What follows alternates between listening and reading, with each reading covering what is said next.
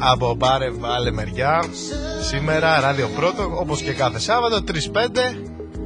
Είμαστε εδώ, live on air. Μας ακούτε τόσο από τη συχνότητα του ράδιο πρώτο στην τοπική κοινωνία της ΚΟ στο 91,5. Μας ακούτε από live web radio. Μας ακούτε και από το app. Σήμερα ιδιαίτερη μέρα, καθώς έχουμε καλεσμένο έναν πολύ αγαπητό φίλο της εκπομπής, τον ε, Χρήστο Διανόπουλο. Καλησπέρα Χρήστο. Καλησπέρα τον. Είναι εδώ λοιπόν και ο Χριστάρας μας. Θα τα πούμε κυρίως για την εθνική, για το μάτς που πέρασε και για το μάτς που έρχεται. Θα πούμε για play-off. Ο φίλος Χρήστος είναι Ολυμπιακός, οπότε θα μπει και μια πιο αντικειμενική φωνή.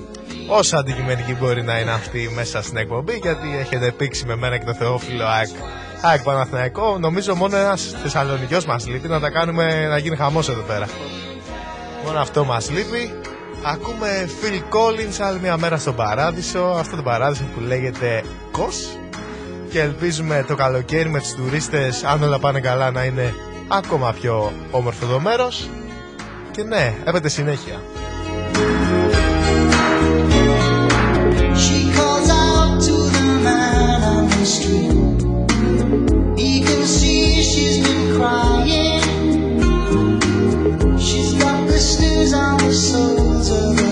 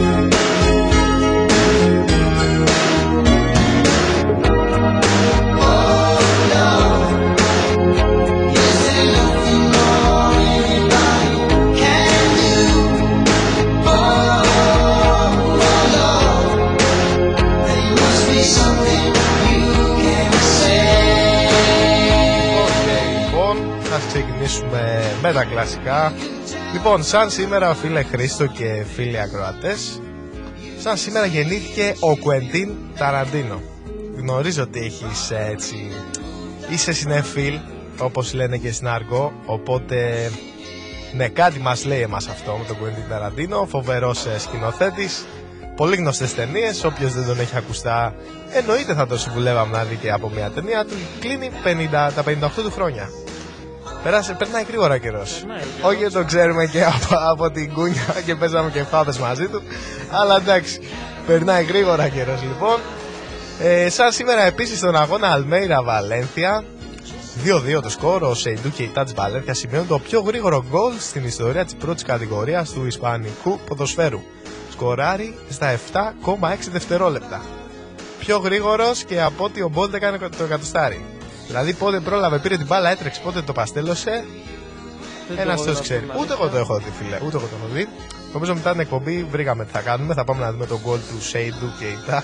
Αυτό το γκολ με την Αλμέιρα. Τέλος πάντων, live παιχνιδάκια θα σας στεναχωρήσω, αλλά δεν έχουμε κάτι. Κάτι άξιο αναφοράς. Έχουμε μόνο το Μαυροβούνιο Γιβραλτάρ στις 4 και το Ρωσία-Σλοβενία πάλι στις 4. Το Ρωσία-Σλοβενία ίσως έχει ένα ενδιαφέρον. Ε, η Σλοβενία πήρε δύσκολη νίκη απέναντι στην Κροατία. Διόρθωσε με να κάνω λάθος Χριστό. Ε, όχι, όχι, ένα μηδέν, ναι. Ένα μηδέν πήγε το ματσάκι. Τα μάτια είναι νωρίς επειδή στη Ρωσία υπάρχει πάρα πολύ κρύο. Γι' αυτό είναι και 4 η ώρα και είναι και τα μοναδικά. Για αυτό το Σαββατοκύριακο σας έχουμε ετοιμάσει δύο προβλέψεις, σημειάκια, με τη βοήθεια του φίλου Χρήστο εννοείται. Λοιπόν, είναι το Σερβία-Πορτογαλία goal goal στο 1.95 και το Τσεχία-Βέλγιο over 1,5 ομαδικό Βέλγιο. Προσέξτε, όχι over 1,5 αγώνα, over 1,5 ομαδικό Βελγίου στο 1.73. Στο σύνολο μας κάνουν 3.37. Τα πιστεύουμε; Θα πιστεύουμε, η Σερβία είναι καλή επιθετικά. Έχει τον Μίτροβιτς, έχει τον Ντάντιτς. Πιστεύω μπορεί να βάλει γκολ στην Πορτογαλία. Όχι, η Πορτογαλία ξέρουμε ότι είναι μεγαθύριο. Θα σκοράνε και οι δύο ομάδες πιστεύω σε αυτόν τον αγώνα. Και όσον αφορά το Βέλγιο, εντάξει, είναι ξεκάθαρο ότι είναι καλύτερη ομάδα. Ποντάρουμε στο να βάλει δύο γκολ. Ρε Την φίλε, Τσεχία. Τσεχία έχω να δω πάρα πολύ καιρό. Δηλαδή, από παλιά που είχε αυτή την ε, υπερομάδα, νομίζω έχει καταντήσει τα τελευταία χρόνια και δεν έχει κάτι, κάτι τρελό Ναι, από δεν είναι κάτι παίκτες. αξιοσημείωτο. Νίκησε 6-2 την Εστονία. Εντάξει, οκ. 6-2 Πιστεύω μεγάλος Το σκορ. Βέλγιο είναι σε πολύ καλύτερη κατάσταση. Οκ, μακάρι να δούμε ανοιχτό παιχνιδάκι, να σκοράρουν και οι δύο ομάδες. Σερβία-Πορτογαλία, γκολ γκολ έχουμε δώσει. Σερβία Μίτροβιτς έβαλε δύο γκολάκια. Και Πορτογαλία κέρδισε με ένα 0. Ποιον; Το, το Αζερβαϊτζάν. Το με ένα Αζερβαϊτζάν αυτογκόλ. με το τρομερό αυτό γκολ το οποίο συζητούσαμε και αν θα το βάζαμε στην γκάφα της εβδομάδας. Αλλά εντάξει, βρήκαμε μεγαλύτερη. ε, ναι, 1-0 λοιπόν Πορτογαλία-Αζερβαϊτζάν ή μάλλον Αζερβαϊτζάν-Πορτογαλία. Στο οποίο πολύ αστείο γκολ, πραγματικά κρίμα για το Αζερβαϊτζάν. Θα μπορούσε να πάρει ένα πάρα πολύ σημαντικό βαθμό μέσα από αυτό το match. Πάμε να δούμε την ε, στήλη που ανοίγουμε συνήθως στι εκπομπές μας, τους Έλληνες του εξωτερικού. Οι Έλληνες του εξωτερικού αυτή τη βδομάδα ήταν σε ελληνικό έδαφος ή μάλλον παίξαν για την εθνική Ελλάδα, να πούμε καλύτερα, γιατί ήταν και. Το παιχνίδι με την Ισπανία ήταν εντός ή εκτός. Στη Γρανάδα, στη Γρανάδα. Στη Γρανάδα έγινε, οπότε ναι, δεν πάτησαν ελληνικό χώμα. Αλλά τιμήσανε τα 200 χρόνια από το 1821, να τα πούμε και αυτό. Χρόνια πολλά σε όλους τους Έλληνες. Χρόνια μας πολλά. Χρόνια πολλά. Ε, Ένα-ένα λοιπόν με την Ισπανία. Έλληνα του εξωτερικού λοιπόν, Τσιμίκα δεν άλλαξε κάτι από την προηγούμενη εβδομάδα. Το μάτς που έκανε με την Ελλάδα ε, κοιμάθηκε νομίζω σε normal αποδόσεις. Δεν έκανε κάτι super wow, αλλά ούτε τα πήγε άσχημα. Ιδιαίτερα αν το συγκρίνεις με τον Μπακάκι. Ναι, ναι. Για, για τα λιγοστά λεπτά συμμετοχής που έχει με τη Λίβερπουλ, νομίζω ήταν αρκετά τίμιος. Ήρθε και νομίζω έβγαλε το 90 λεπτό. Ναι, ναι. Ε, στο 80 περίπου βγήκε αλλαγή 76 με Εντάξει. κράμπες, αλλά εντάξει, λογικό. Ναι, Ήταν έπεφτε και κάτω καθυστέρηση προς το ίσως, τέλος. Εντάξει. Έπεφτε κάτω προς το τέλος. Αλλά εντάξει, δεν, για ένα παίκτη που δεν έχει παίξει σχεδόν ε, ούτε ένα μάτς, έχει παίξει νομίζω πόσα δύο-τρία μάτς Ε, όλη τη σεζόν. Και όχι όλα, φαντάζομαι. και όχι ολόκληρα, τα πήγε αρκετά καλά. Υπάρχει τώρα μια τρελή φήμη, ένα απίστευτο σενάριο που λέει ότι ο Τσιμίκας ίσως γυρίσει Ελλάδα ως δανεικός, αλλά όχι για το Ολυμπιακό. Με βέβαια τους ρεπόρτερ να μην βγάζουν το όνομα της ομάδας. Τώρα μπορεί να είναι και Μάιμου, μπορεί να είναι Ναι. και Ράδιο Αρβίλα, δεν Μου ξέρω. φαίνεται ακραίο να, μην, να πάει σε άλλη ομάδα και στο Ολυμπιακό. Δύσκολο και- και να σου πω κάτι. Και λόγω Γιατί Ευρώπης. να τον δώσεις σε άλλη ομάδα πέραν του Σαν Ολυμπιακού. Λίβερπουλ. εννοείς. Ναι, Ναι. δηλαδή πού αποσκοπείς, να το δώσεις στην ΑΕΚ, γιατί; Να το δώσεις στον Μπάουκ, γιατί; Γιατί στον Ολυμπιακό και σε αυτούς; Τέλος πάντων, επίσης ενδιαφέρεται και αυτόν η Νάπολη για μεταγραφή. Μεταγραφικό στόχος λοιπόν της Νάπολη. Ο κύριος Κώστας Τσιμίκας. Πάμε να δούμε τον Γιώργο Τοδόνη, τον ε, γνώστο σε όλους μας προπονητή του Παναθηναϊκού. Ανέλαβε την Άλου Αχτά με χρυσό συμβόλαιο. Το προπονητικό team θα πάρει 1,5 εκατομμύριο μέχρι το τέλος του καλοκαιριού. Ε, ε, νομίζω εξωφρενικό ποσό. Οπότε ναι, απλά η Άλου Αχτά τώρα είναι ζώνη υποβιβασμού και ο Δόνης καλείται να τη σώσει. Γι' αυτό πήρε και συμβόλαιο μέχρι το καλοκαίρι και με μία οψιόν ανανέωσης, εάν φυσικά τα πάει καλά. Θυμίζουμε ότι ο Δόνης ε, όταν ήταν παλιά Σαουδική Αραβία τα είχε πάει πάρα πολύ καλά. Είχε πάρει νομίζω σε 70 αγώνες, 50 κάτι νίκες. Ήταν φοβερός. Οπότε γι' αυτό τον προτιμήσανε. Τώρα είχαμε Γιαννούλη, ο οποίος τον φάγαμε, τον ματιάξαμε. Το μάτι, το κακό το μάτι, τον έπιασε και τον ε, Γιαννούλη δεν μας ξέφυγε. Ανέλαβε νομίζω μετά τον Αστέρα Τρίπολης. Τραυματίστηκε ο φίλος μας ε, στο μισάωρο, νομίζω βγήκε αναγκαστική αλλαγή με την Norwich. Και γι' αυτό το λόγο δεν έπαιξε και με την Ισπανία, φίλε Χρήστο. Λοιπόν, ε, μετά έχουμε τα κλασικά MVP, γκάφα και το γεγονός της εβδομάδας. Ε, τα συζητήσαμε μαζί για να τα βγάλουμε γιατί δεν υπήρχε κάτι ξεκάθαρο. Νομίζω ο MVP ήταν το πιο, το πιο πασιφανές ε, σημείο από τα τρία. Είναι ο Γιλμάς της Τουρκίας. Περίεργη εποχή για να δώσουμε το MVP σε έναν ε, από τη γείτονα, γείτονα χώρα. Αλλά εντάξει, δεν μπορούμε να παρακάψουμε την απόδοσή του. Χατρίκ λοιπόν έβαλε απέναντι στην Ολλανδία.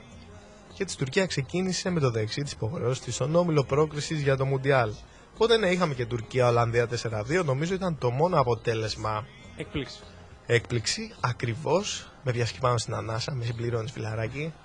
Είχαμε γκάφα. Ε, γκάφα την έκανε ο Γλύκος. Έδωσε πάσα πάρε βάλε, όπως Χειρουργικά. λένε και την εκπομπή μας, στον επιθετικό της Παναχαϊκής και τον έβγαλε σε κενή εστία.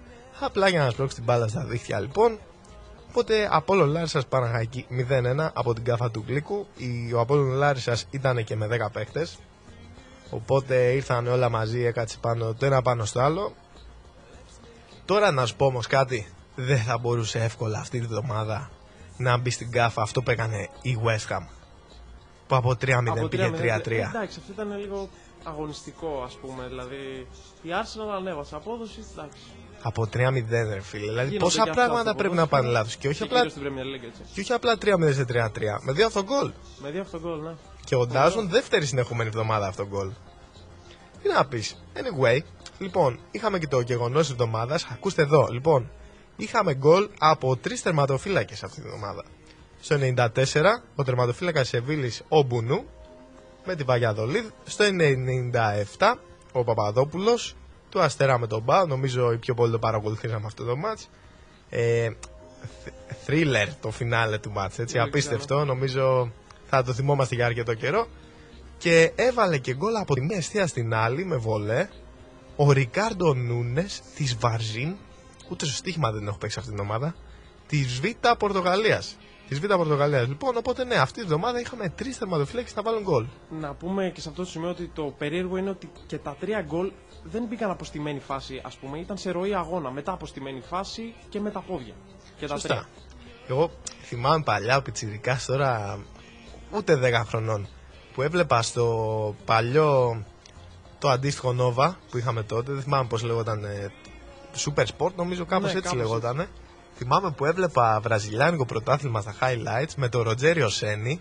Τον θυμάσαι, τον τερματοφύλακα που έβαζε τα γκολ από Ναι, τα ναι, φάουλ; ναι, ναι, ναι, ναι. Αυτ- νομίζω έχει βάλει πάρα από 100 γκολ στην Σίγουρα. καριέρα του. Τον 28 θα διαβάσει νομίζω, δεν είμαι και σίγουρος. Κάτι τέτοιο. Βαρούσε και πέναλτι και φάουλ. Απίστευτο πόδι, έτσι. Και όντως αυτό που είπες, αυτή τη βδομάδα δεν είχαμε αποστημένες φάσεις στα γκολ. Είναι και τα τρία στη ροή του παιχνιδιού. Αυτό είναι λοιπόν. Ε, του προσδίδει έτσι ένα τσικ μαγείας. Οπότε αυτά. Νομίζω ε, συνέχεια έχει η συζήτηση για την εθνική. Σήμερα η εκπομπή θα βαφτεί στα γαλανόλευκα τόσο για την εθνική αλλά και για το πρωτάθλημα, τα play-off. Θα κάνουμε και μια σύντομη αναφορά στην Premier League. Αν και ήταν λειψή αγωνιστική, δεν είχε πάρα πολλά. Είχε τέσσερα παιχνιδάκια μόνο, επειδή ήταν. ε, Προσπαθούν και εκεί στην Αγγλία να συνδυάσουν το κύπελο, το πρωτάθλημα, το Champions League και γι' αυτό δημιουργούνται έτσι πολλά και ένα αγωνιστικές. Οπότε ναι, πάμε να ακούσουμε Dark Necessities, ενελληνιστή, Ε, σκοτεινές. Σκοτεινές αναγκαιότητες. Κάπως έτσι λοιπόν από Red Hot Chili Peppers και επιστρέφουμε με την πιο ωραία παρέα στο ράδιο πρώτο.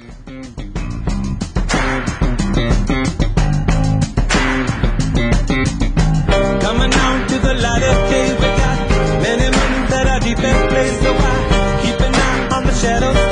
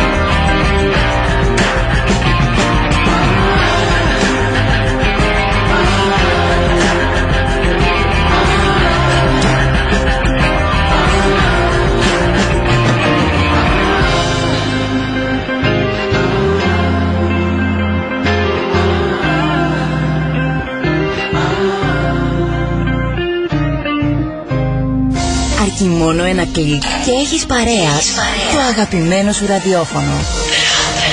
Φυστιακό κόνο που αναδύθηκε από τη θάλασσα 150.000 χρόνια πριν και τους λειψούς με μεγάλο περιβαλλοντικό ενδιαφέρον. Πρώτο, 91 και 5. Ένας νομός, ένας σταθμός.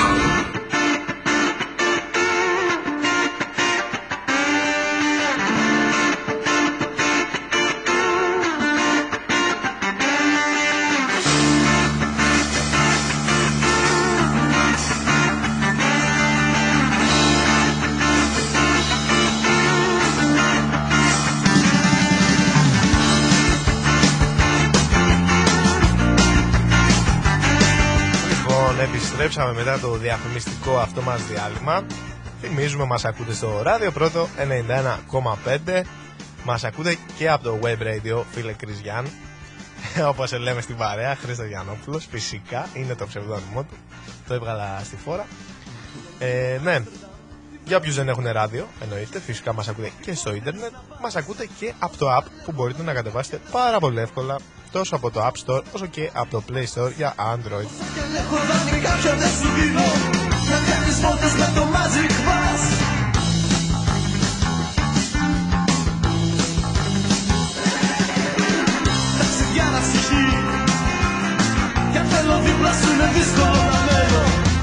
Όπως σας υποσχεθήκαμε λοιπόν, ε, Premier League, πάμε να αναφέρουμε Τσακ Μπαμ να φύγει από τη μέση, να φύγουν οι Άγγλοι λοιπόν από τη μέση και το τι έγινε το προηγούμενο Σαββατοκύριακο.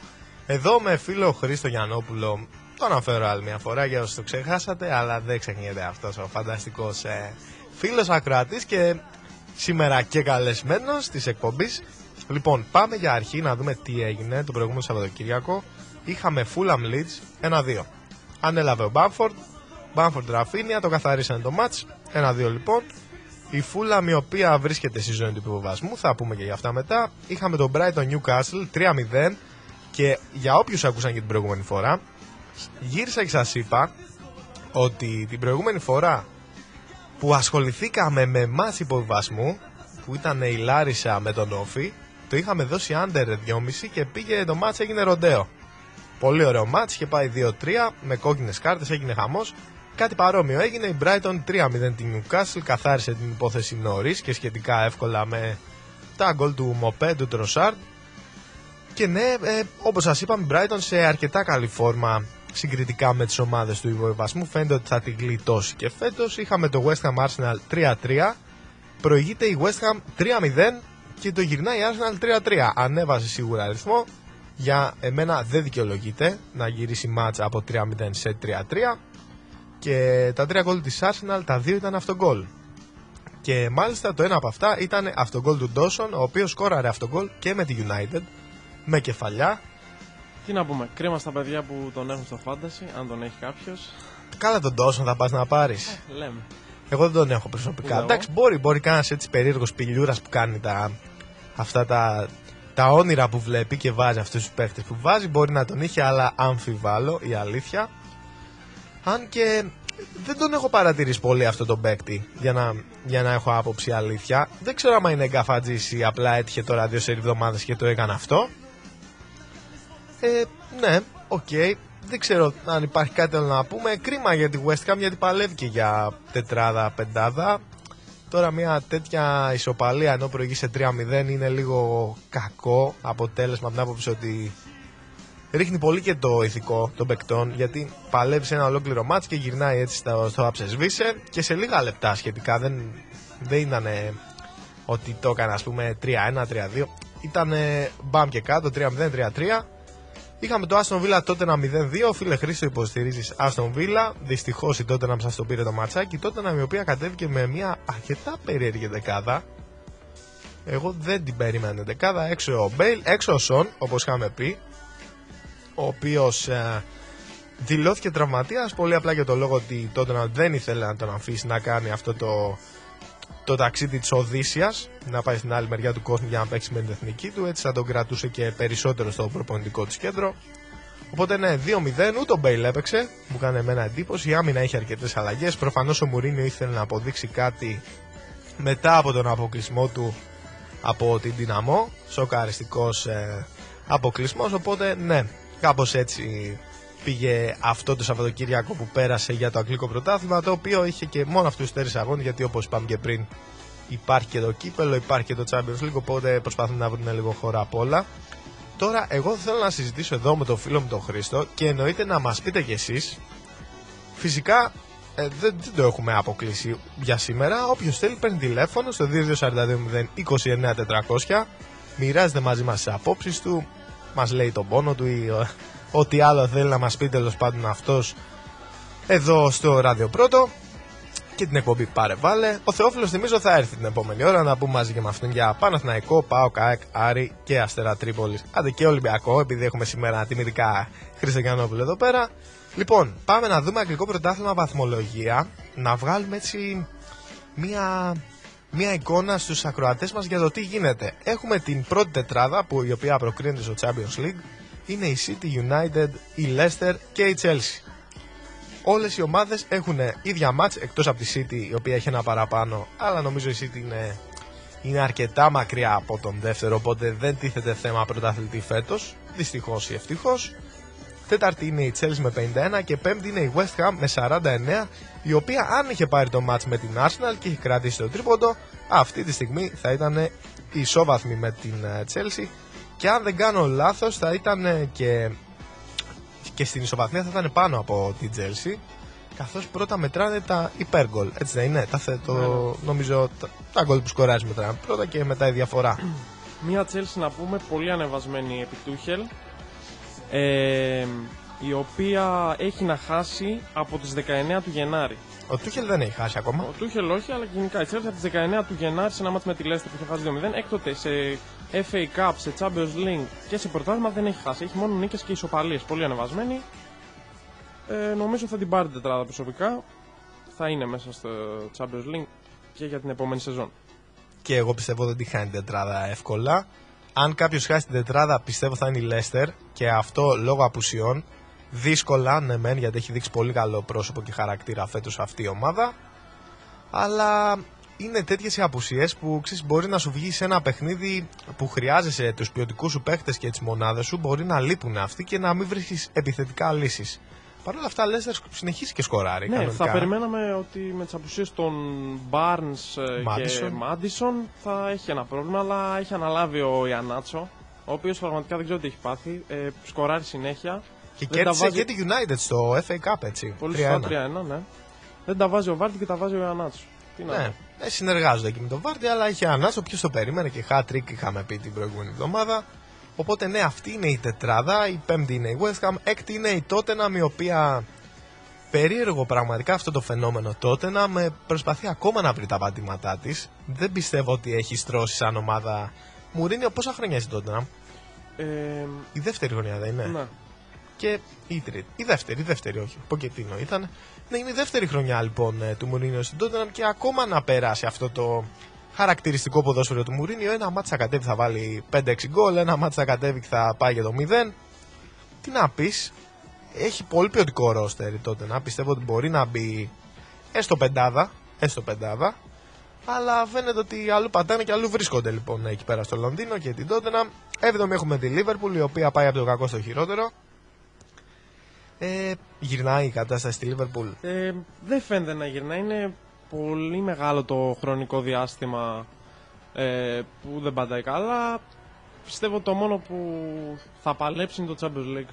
Ναι. Και εγώ το πιστεύω ότι έχει περιθώριο ακόμα να παλέψει, έστω να φτάσει και στους 4 να κερδίσει τη Real για το Champions League. Λοιπόν, διάβασα ένα άρθρο και άκου τι λέει. Η Liverpool και το διοικητικό του συμβούλιο κάναν μια τεράστια επένδυση 60 εκατομμυρίων για το καινούργιο προπονητικό κέντρο. Και όλοι οι παίκτες δεν το, δεν το θέλουν. Θέλουν να γυρίσουν στο παλιό. Εν τω μεταξύ, αυτό το προπονητικό κέντρο τώρα δεν μιλάμε για αστεία. Έχει μέσα τις Παναγιές στα μάτια που λέμε και και εμείς έχει τα πάντα, έχει πισίνες, έχει δηλαδή και του πουλιού το γάλα. Αλλά οι παίκτες θέλουν να πάνε στο παλιό προπονητικό κέντρο και άκου τώρα γιατί. Γιατί λέει στο καινούριο, στο καινούριο τέλος πάντων προπονητικό υπάρχουν τρομεροί άνεμοι και δεν μπορούν να κάνουν προπόνηση όπως ε, συνήθιζαν να κάνουν ε, παλιά. Θα ήθελα πάρα πολύ να ακούσω την άποψη του φίλου του Στέλιου που μας ακούει τόσο του Χριστοφοράκη όσο και του φίλου του Στέλιου Χατζιάμαλ που είναι και Liverpool πάνω σε αυτό το θέμα γιατί πραγματικά αν γυρίσει η Liverpool στο παλιό προπονητικό είναι μια επένδυση αξίας 60 εκατομμυρίων στον αέρα που για τέτοια εποχή κορονοϊού μιλάμε για εξωφρενικό ποσό. Ε, αυτά νομίζω από πρώτη πεντάδα εξάδα. Να πούμε βέβαια ότι ε, οι τέσσερις πρώτοι πάνε στο Champions League έτσι και ο πέμπτος στο Europa. Ο πέμπτος πάει Europa και με το conference τι θα γίνει; Ε, από την Αγγλία δεν νομίζω ότι θα πάει κάποια ομάδα στο conference. Δεν θα πάει καμία, δηλαδή δεν θα πάει ούτε έκτος, 7ος, 8ος. Όχι.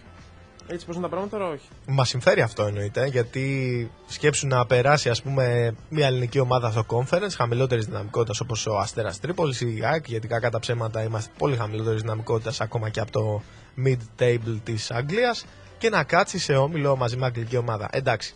Ιδιαίτερα και σε μια χρονιά που τώρα πάει για ένα τι Arsenal, Aston Villa, Everton, Liverpool στην Εφτάδα, θα ήταν πολύ σκούρα τα πράγματα για μια ελληνική ομάδα.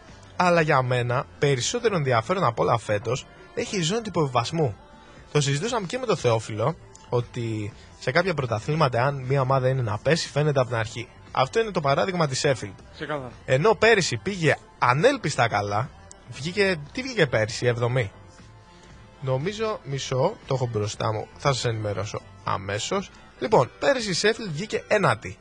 Μιλάμε για μια ομάδα νεοφώτιστη, χωρίς ε, το budget των άλλων ομάδων της δεκάδας. Βγαίνεις ένατη, τρομερή επιτυχία και αρκετά κοντά με την Arsenal και την Ευρώπη. Και φέτος πραγματικά δεν ξέρει κανείς τι συμβαίνει με αυτή τη Sheffield. Έφυγε και ο παλιός προπονητής. Εγώ πιστεύω ότι η δεύτερη χρονιά την μάθανε λίγο, λίγο πολύ τη Sheffield και τον περίεργο τρόπο που έπαιζε με το 3-5-2 και τα center back που κάνανε overlap στα φτερά και στον ασβέστη. Τώρα, τι να σας πω, η Sheffield δεν βλέπω να σώζεται με κανένα θαύμα. Δεν νομίζω να γίνει κάτι και να αποφύγει τον υποβασμό, οπότε από του χρόνου θα τη βλέπουμε στη Championship. Και τώρα έχουμε στη 19η θέση West Brom, 18η Fulham, 17η Newcastle και 16η Brighton.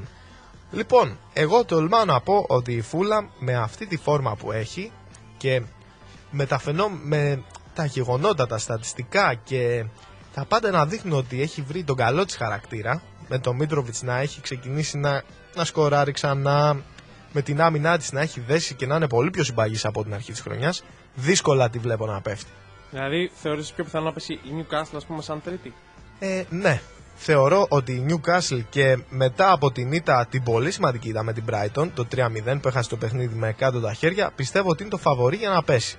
Επίσης να πούμε ότι η Newcastle έχει ένα παιχνίδι ε, λιγότερο από την ε, Fulham. Και Όντως, Είναι δύο βαθμούς μπροστά. όντως, έχει ένα παιχνίδι λιγότερο. Απλά ξέρεις τι πρέπει να δούμε το πρόγραμμα των δύο ομάδων. Λοιπόν, η Fulham έχει Aston Villa, Wolves, Arsenal, Chelsea, Burnley, Southampton United και Newcastle. Απίστευτο το, το τελευταίο έτσι. παιχνίδι είναι. Τυχαίο. Ποιος ξέρει. Τελευταίο παιχνίδι είναι Fulham Newcastle, οπότε μακάρι, το εύχομαι σαν ε, ποδοσφαιρόφιλος, να δούμε ένα μάτς το οποίο θα κρίνει την, ε, την παραμονή στην Premier League. Νομίζω αυτά είναι και τα μάτς που γράφουν ιστορία. Είτε θα είναι μάτς ανόδου, όπως ήταν το Leicester Watford με αυτό το τρομερό, τρομερή απόκριση πέναλτι και τον goal του Troy Deeney α, στην, ε, Αξέχαστο.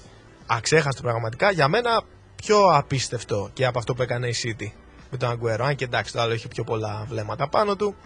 Ναι, αυτά τα μάτς μένουν στην ιστορία. Μακάρι λοιπόν να δούμε ένα μάτς που θα έχει βαθμολογική σημασία στην τελευταία αγωνιστική. Οπότε ναι, αυτό πιστεύουμε εμείς εδώ στην εκπομπή. Ότι εγώ τουλάχιστον ότι η Newcastle θα πέσει και ότι η Fulham θα σωθεί. Αν και η ιστορική ομάδα η Newcastle, δεν ξέρω. Πιστεύω ότι δεν θα πέσει τόσο εύκολα, δεν θα πέσει χωρίς να δώσει τη μάχη Αμαχητή, ναι. της. Έτσι ακριβώς. Μένει να δούμε, μένει να δούμε.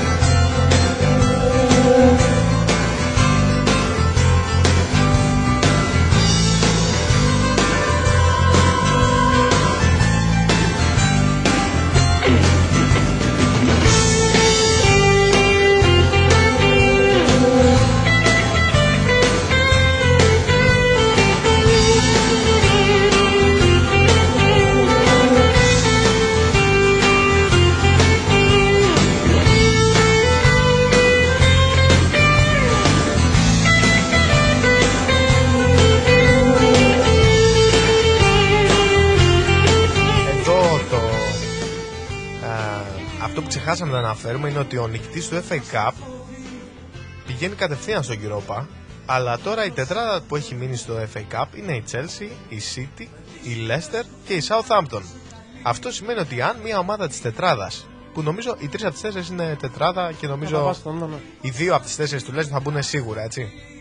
Οπότε εάν μία από τις ε, τρεις αυτές ομάδες κατακτήσει το FA Cup αυτό σημαίνει ότι θα πάει στο Europa League και ο έκτος από την Premier League.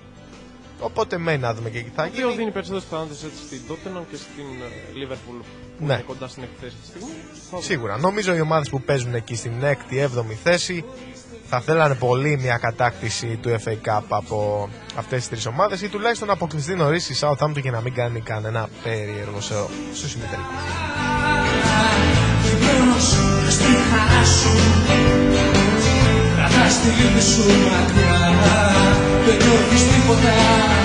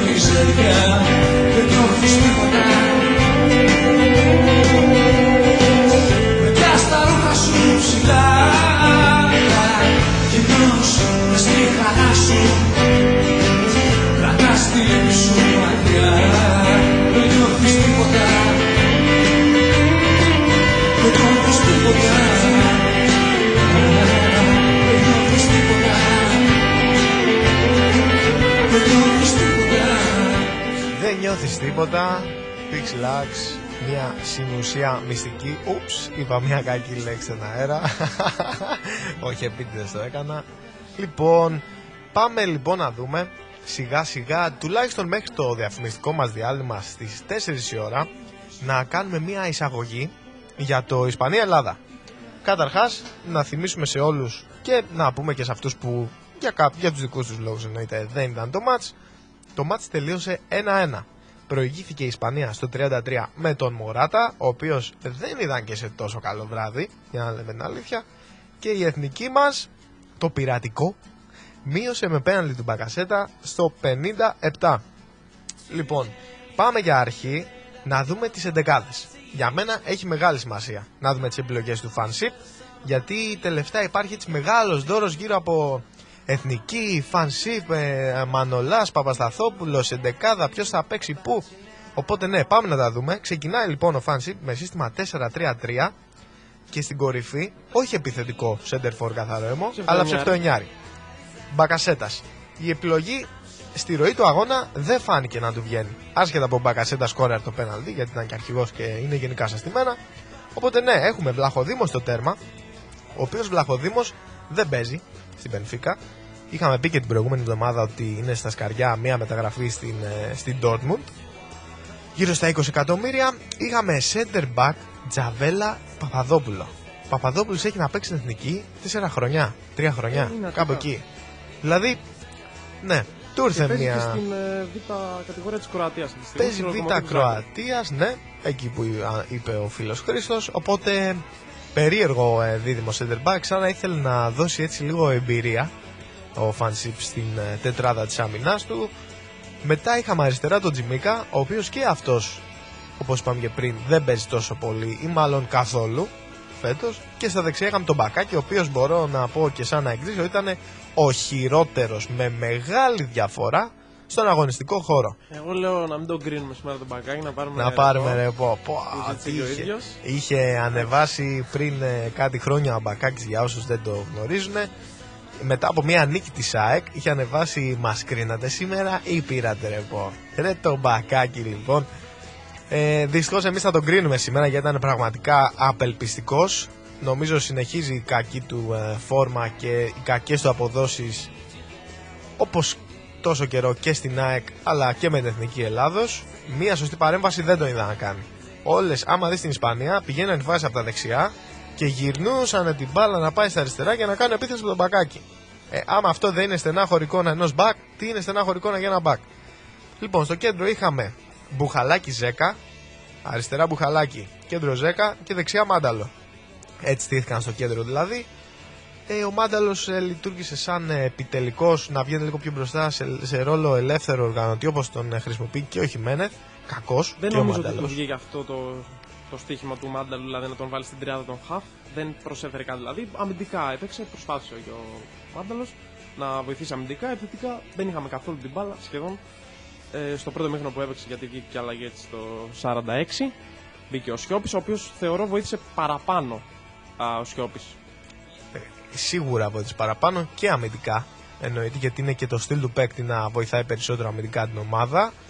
Ίσως να επειδή κατέβηκε με ψευτοενιάρι ο Φανσίπ να ήθελε να βάλει ένα ελεύθερο οργανωτή από πίσω έτσι ώστε να ανταλλάζουν την μπάλα, να έχουμε λίγο κατοχή όσο μπορείς να έχεις με την Ισπανία. Αλλά ναι, δεν βγήκε καθόλου το μάτσο ο Μάνταλ, ο οποίος έγινε και αλλαγή.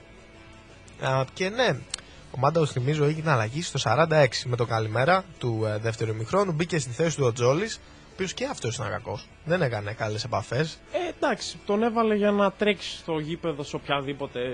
Ε, ναι, ρε φίλε, αλλά ευκαιρία. κάθε φορά που έπαιρνε την μπάλα έπεφτε κάτω ο Τζόλη. Είναι Ναι, δυνατόν. Δεν του βγήκε το ένα. σε- Δηλαδή βγήκε πολλές φορές ένα Βιέννα με το Μάρκος Γιορέντε, δεν κατάφερε να κάνει κάτι. Καλά, άλλο αυτό. Τι έμπνευσαν αυτοί, ο Γιωρέντε δεξιμπάκ; Δεν... Ούτε στην Ατλέτικο τον βάζεις Εντάξει, δεξιμπάκ. δεν νομίζω ότι ήταν αυτό το πρόβλημα της Ισπανίας. Καλά, δεν ήταν σίγουρα αυτό το πρόβλημα της Ισπανίας. Αλλά τέλος πάντων, ο Τζόλη, ναι, κάθε φορά που είχε χώρο να τρέξει εκεί με την παραμικρή επαφή που ίσως να ήταν και εντολή από το φανσίπ, έπεφτε κάτω. Οπότε έτσι σταματούσε το παιχνίδι, δεν έδινε και δεν σφυρούσε και εύκολα ο διαιτητής. Οπότε ναι, δεν βοήθησε πάρα πολύ. Ο Σιώπη απ' την άλλη, όντως φάνηκε η διαφορά του. Ο οποίος πέρασε στη θέση του Λιμιού. Ο οποίος Λιμιός ήταν να μην παίξει, αλλά τελευταία στιγμή τελ- τελικά μπήκε στο σχήμα της εθνικής ομάδας. Λιμιός και ο οποίος επίσης δεν έχει παιχνίδια, δηλαδή μπαίνει αλλαγή συνήθως στην κολονία. Είναι, μπαίνει αλλαγή συνήθως στο 80, ε, δεν έχει ρυθμό, φαίνεται. Όσες φορές έπαιρνε την μπάλα, προσπαθούσε να κάνει κάποιες τρίπλες, κάπως να δημιουργήσει μια κατάσταση. Δεν νομίζω ότι βοήθησε ούτε αυτός. Έχει μια αστεία φωτογραφία, λέει στο facebook, λέει Χαχα, τι αστείο, πάω να περάσω στο Σέρχιο Ράμος και έχει Ναι, το, ναι. το λιμιό. Εντάξει, Χριστί, όταν έχεις να κάνεις με ένα αντίπαλο που έχει τόσο ποιοτική άμυνα, δηλαδή, εντάξει, δεν μιλάμε για απλά καλούς παίκτες, μιλάμε για τον κορυφαίο center back, ίσως και μετά το Μαλντίνι όλων των εποχών. Σέρχιο Ράμος. Τεράστιος, τεράστιος Σέντερμπακ. Και μην πεταχτεί κανείς να μου πει για Virgil van Dijk. Εδώ μιλάμε για διάρκεια χρόνων. Ναι, και... ναι, είναι. Η διάρκεια παίζει ρόλο. Εντάξει, και δεξιμπάκ και σε άλλες θέσεις και, και πολλά γκολ. Έτσι σημείωσε και το εκατοστό του γκολ με κεφαλιά πριν ε, έχει κάτι μήνυμα. Σκοράρει και με πέναλτι. Βάρε και και με τα φάουλ πέναλτι. παλαιότερα. Φυσικά, οπότε ναι, είχε απέναντι τον Σέρχιο Ράμος, είχαμε δεξιμπάκ τον Γιωρέντε. Έπαιξε λίγο περίεργα εκεί ο προπόνητη Ισπανίας. Μπαίνει το γκολ με πέναλτι στο 57 μπακασέτας. Ήταν πέναλτι. Τυχερή στιγμή, ήταν πέναλτι, συμφωνώ. Ήμασταν τυχεροί, αλλά ναι, αυτό είναι Ο το Ίνιγκο ποδόσφαιρο. Μαρτίνez εκεί ήθελε να κρατήσει τον πόδι ψηλά. Δικό του πρόβλημα. Καλά να πάθει, ρε φίλε. Δεν το κατάλαβα. Και βγαίνει και δηλώνει μετά ότι αν υπήρχε βάρ, λέει δεν θα δινόταν πέναλτι. Δεν υπάρχει περίπτωση. Κράτησε το πόδι ψηλά με τη στάπη στο γόνατο, εγώ πιστεύω είναι πέναλτι. Είναι ξεκάθαρο πέναλτι και αν δεν είχε βρει μπάλα θα παίρνει και κόκκινη. Ασυζητητή. Ναι, ναι. Εκεί που βάζει το πόδι του είναι δολοφονικό τάκλιν, άσχετα με το τι ένταση βρίσκει τον παίκτη και με την πρόθεσή του. Λοιπόν, μετά είχαμε κάποιες αλλαγές. Μπαίνει μέσα ο Κώστας Φορτούνης στη θέση του Μασούρα. Ο οποίος Μασούρας ξενέρωσε λίγο με την αλλαγή Ναι, του. τον τον είδαμε είδαμε λίγο, ότι. ναι. Ο οποίος παίκτης κέρδισε και το πέναλτι, έτσι. Προσπάθησε να βοηθήσει, έτρεξε, αλλά νομίζω κλασικός ε, Μασούρας δεν το έχει πολύ στο τελικό αποτέλεσμα. Ε, εντάξει, δεν είχε καμία ευκαιρία να πούμε δηλαδή, στο συγκεκριμένο παιχνίδι ότι κάτι θα έκανε. Εντάξει, εκεί πίεσε, πήρε το πέναλτι. Αυτό μπορούσε, αυτό έκανε. Τον ευγνωμονούμε. Τον ευγνωμονούμε λοιπόν. Πάμε στο διαφημιστικό διάλειμμα και επιστρέφουμε. Μοναδικές γεύσεις με τις καλύτερες πρώτες ύλες. Ποικιλία ψωμιών, μπάρες δημητριακών, σάντουιτς, γλυκά. Μόνο στο Γιαννιώτικο προϊόντα ειδικής διατροφής, χωρίς ζάχαρη και vegan. Ελεύθερη είσοδο σε κάθε τι χειροποίητο. Απαγορευμένη σε ό,τι συσκευασμένο. Γιαννιώτικο. Κρατά καλά τα μυστικά του επαγγέλματος και τις παραδόσεις. Catering για χαρούμενες στιγμές. Αρίστονος και μακριά Καστελιάνη. Delivery 24662. Γιαννιώτικο. Δεν θα μείνει ούτε ψίχουλο. Με κάθε καφέ, δώρο το νερό. Τα πάντα είναι θέμα οπτικής γωνίας. Και η δική σου είναι μία. Κατράς. Γυαλιά ηλίου και οράσεως για αυτούς που αναζητούν τέλεια όραση και εμφάνιση που θα τα ξεχωρίζει. Δώσε στην πολυτιμότερη αίσθησή σου αυτό που της αξίζει. Οπτικά Κατράς. Ελευθερίου Βενιζέλου 14. Και μην ξεχνάς, Κατράς για να μετράς. Για στιλάτες εμφανίσεις, ένας είναι ο προορισμός. 33 Style Lamp. Ανακαλύψτε όλη τη γυναικεία συλλογή της Passenger χωρίς περιορισμούς σε νούμερα και σχέδια. 33 Style Lamp. Για ρούχα που προσθέτουν στυλ. Για τηλεφωνικές παραγγελίες καλέστε στο 25082. Για ηλεκτρονικές αγορές ακολουθήστε τα social media Instagram, Facebook. Επισκεφτείτε το e-shop 33 Style Lamp. Βασιλέως Παύλου 33, COS. 33 Style Lamp. Το fashion point της CO για ρούχα που ξεχωρίζουν.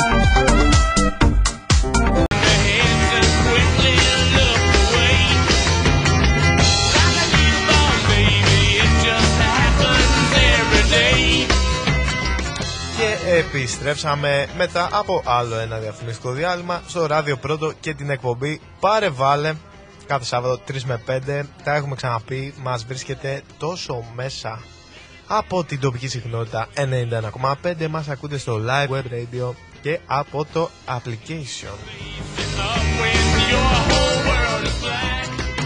Επίσης μας βρίσκεται και από το Instagram της σελίδας Πάρε βάλε κάτω παύλα 915 Στο οποίο Instagram μπορεί να μην είμαστε πάρα πολύ ενεργοί Αλλά μη σας ξεγελάνε τα φαινόμενα και αυτά που έχουν γίνει προς το παρόν. Ετοιμάζουμε ένα πολύ δυνατό giveaway με κάποια έτσι ας πούμε αναμνηστικά της εκπομπής. Θα χαρούμε πάρα πολύ να λάβετε μέρος και λεπτομέρειες θα, θα έχουμε εκεί λοιπόν από την ε, ερχομένη εβδομάδα που θα είναι και όλα έτοιμα. Οπότε μην το ματιάζουμε ακόμα αυτό, άστο, άστο, γιατί το έχουμε εμείς αυτό στην εκπομπή, να πάνε όλα στραβά και όλα ανάποδα. Λοιπόν, πάμε να σχολιάσουμε λίγο την εικόνα της Ισπανίας. Γιατί κάθε ομάδα στον όμιλό μας έχει, έχει αρκετό ενδιαφέρον να τη συζητήσουμε για να ξέρουμε τι μας έρχεται και τι περιμένουμε. Λοιπόν, η Ισπανία δεν ήταν καλή. Έχασε πάρα πολλές φάσεις. Θα μπορούσε να είχε πάρει το μάτς, θεωρώ. Δηλαδή, Μας βοήθησε λίγο και ο Θόδωρος Κολοκοτρόνη, ήταν πάνω από, το- από την αιστεία. Μπορεί να ήταν και η Παναγία πάνω από την αιστεία. Πραγματικά δεν την άξιζαν την ισοπαλία θεωρώ, αλλά εντάξει, ποδόσφαιρο είναι, την πήραμε Εντάξει, να μέσα και πούμε από το βέβαια πέναλτι. ότι Η Ισπανία, μια ομάδα, ε, ξέρουμε όλοι τι είναι, είχε 79% κατοχή. Αλλά παρόλα αυτά δεν έβγαλε τόσες φάσεις όσο θα περιμέναμε έτσι. Δηλαδή, αν εξαιρέσει ε, ένα δοκάρι στο πρώτο μήχρονο ε, του Ντάνι Όλμο και δύο σέντρες μετά, ας πούμε, και ένα σουτ του Μωράτα πάλι, δεν έκανε κλασικές καλές ευκαιρίες. Ε, με center for το Μωράτα που πας; Εντάξει, όχι, τον αδικεί. Έλα ρε φίλε, πολύ καφάτσι. Στο γκολ, στο γκολ κάνει ένα κοντρόλ, κολλάει την μπάλα στο στήθος, σέντερ φορ ίσιο Πώς το γκολ. εγώ κόλλησε, Το ε; εκτίμησα πολύ. Εντάξει, αλλά γενικά χάνει, χάνει τα άχαστα αυτός. Μπες δες βιντεάκια στο YouTube με το τι έχει κάνει. Πραγματικά χάνει τα άχαστα. Παρ' όλα αυτά, εντάξει, οκ, είναι καλός επιθετικός, γι' αυτό παίζει και εκεί που παίζει στη Juventus. Ε, ήταν η ίδια δεκάδα και το ίδιο σχήμα, τόσο τακτικά όσο και α, σε σχηματισμό, με το οποίο η Ισπανία κέρδισε 6-0 τη Γερμανία. Δηλαδή κερδίζεις 6-0 τη Γερμανία και πας 1-1 με την Ελλάδα. Χωρίς φυσικά να θέλουμε να υποτιμήσουμε την εθνική μας. Εντάξει, νομίζω δεν τίθεται θέμα σύγκρισης ούτε της Ελλάδας με τη Γερμανία, ούτε της Ελλάδας με την Ισπανία. Συμβαίνουν αυτά. Στο ποδόσφαιρο. Ναι, Η φυσικά. Γερμανία παίζει και πολύ επιθετικό ποδόσφαιρο. Τιμωρήθηκε. Έτσι στο ακριβώς. Συγκεκριμένο παιχνίδι. We will take it. Θα πω εγώ. Το δεχόμαστε. Το 1-1. Λοιπόν, η Ισπανία ε, μου κάνει πολύ μεγάλη εντύπωση αυτός ο Γκίλ. Ο Χιλ Γκίλ, ναι, δεν ξέρω πώς Χιλ Γκίλ, Χιλ Μπιλ, Κιλ Μπιλ. Τέλος πάντων, να, να δω πώς το λένε ακριβώς. Γκίλ Μπι τον έχει εδώ στο Flash Νομίζω Score. Χιλ από το οποίο- προφέρεται. να Χιλ, πούμε την οκ. αλήθεια. Ωραίο παιχτάκι. Πολύ καλός. Ο Πέδρη δεν τα πήγε τόσο καλά. Ναι, μπήκε σαν αλλαγή, δεν μπορούσε να ξεχωρίσει. Πιέζανε εκεί από τη μεριά του Μπακάκη, αλλά Μπακάκης βράχος. Όχι εντάξει. Ο Μπακάκης ήταν μια μεγάλη τρύπα και γι' αυτό έκαναν συνέχεια επιθέσεις από τα αριστερά, αλλά δεν τους βγήκαν ούτε οι σέντρες ούτε τα υπόλοιπα που πήγαν να κάνουν. Ο Ράμος έχει βγει αλλαγή στο 46 και μπαίνει ο Μαρτίνες. Αυτό Ε, δεν ήταν λίγο υποτιμητικό, ας πούμε. Δηλαδή, δεν ξέρω. Ήταν υποτιμητικό. γιατί, γιατί τον έβγαλε; Εντάξει, κοίτα, αντικειμενικά δεν νομίζω ότι αν δεν γινόταν το πέναλτι κάπως θα ισοφαρίζαμε. ναι, ρε φίλε, αλλά απ' την άλλη έχεις ένα δίκιο σε αυτό που λες γιατί πόσες φορές βλέπουμε άλλαγε center back. Δηλαδή, Ναι. και για ποιο λόγο τις βλέπεις. Είτε για τραυματισμό, το είτε ξεκούραση, επειδή δεν αυτό. ξέρω. Τώρα στο 46 αλλαγή center back και ποιου center back, Σέρχιο Ράμος. Του Εντάξει, αρχηγού. έχει βαρύ πρόγραμμα και με τη Real. Ναι, οκ. Ε, τώρα να πω, έχει και το Champions League. Ίσως Προφανώς να... θεώρησε ότι θα πάρει σβηστά το μάτι, δεν είχαμε κάνει φάση της στο... μέχρι το... τότε που τον έβγαλε. Θεώρησε ότι θα το πάρει σβηστά, βάλε ένα γκολ. Δεν θα έχει σημασία. Να όμως που. είχε- Τιμωρήθηκε, τιμωρήθηκε κατά τα έργα του. Όπως λέει και ο φίλος μας ο Αντώνης ο Κουντουριώτης. Μας ακούει, τα χαιρετίσματά μας λοιπόν. Και στον Αντώνη και στην παρέα εκεί στην, ε, στο Ισόγειο, στα παιδιά, ξέρουν αυτοί. Ξέρουν, ξέρουν.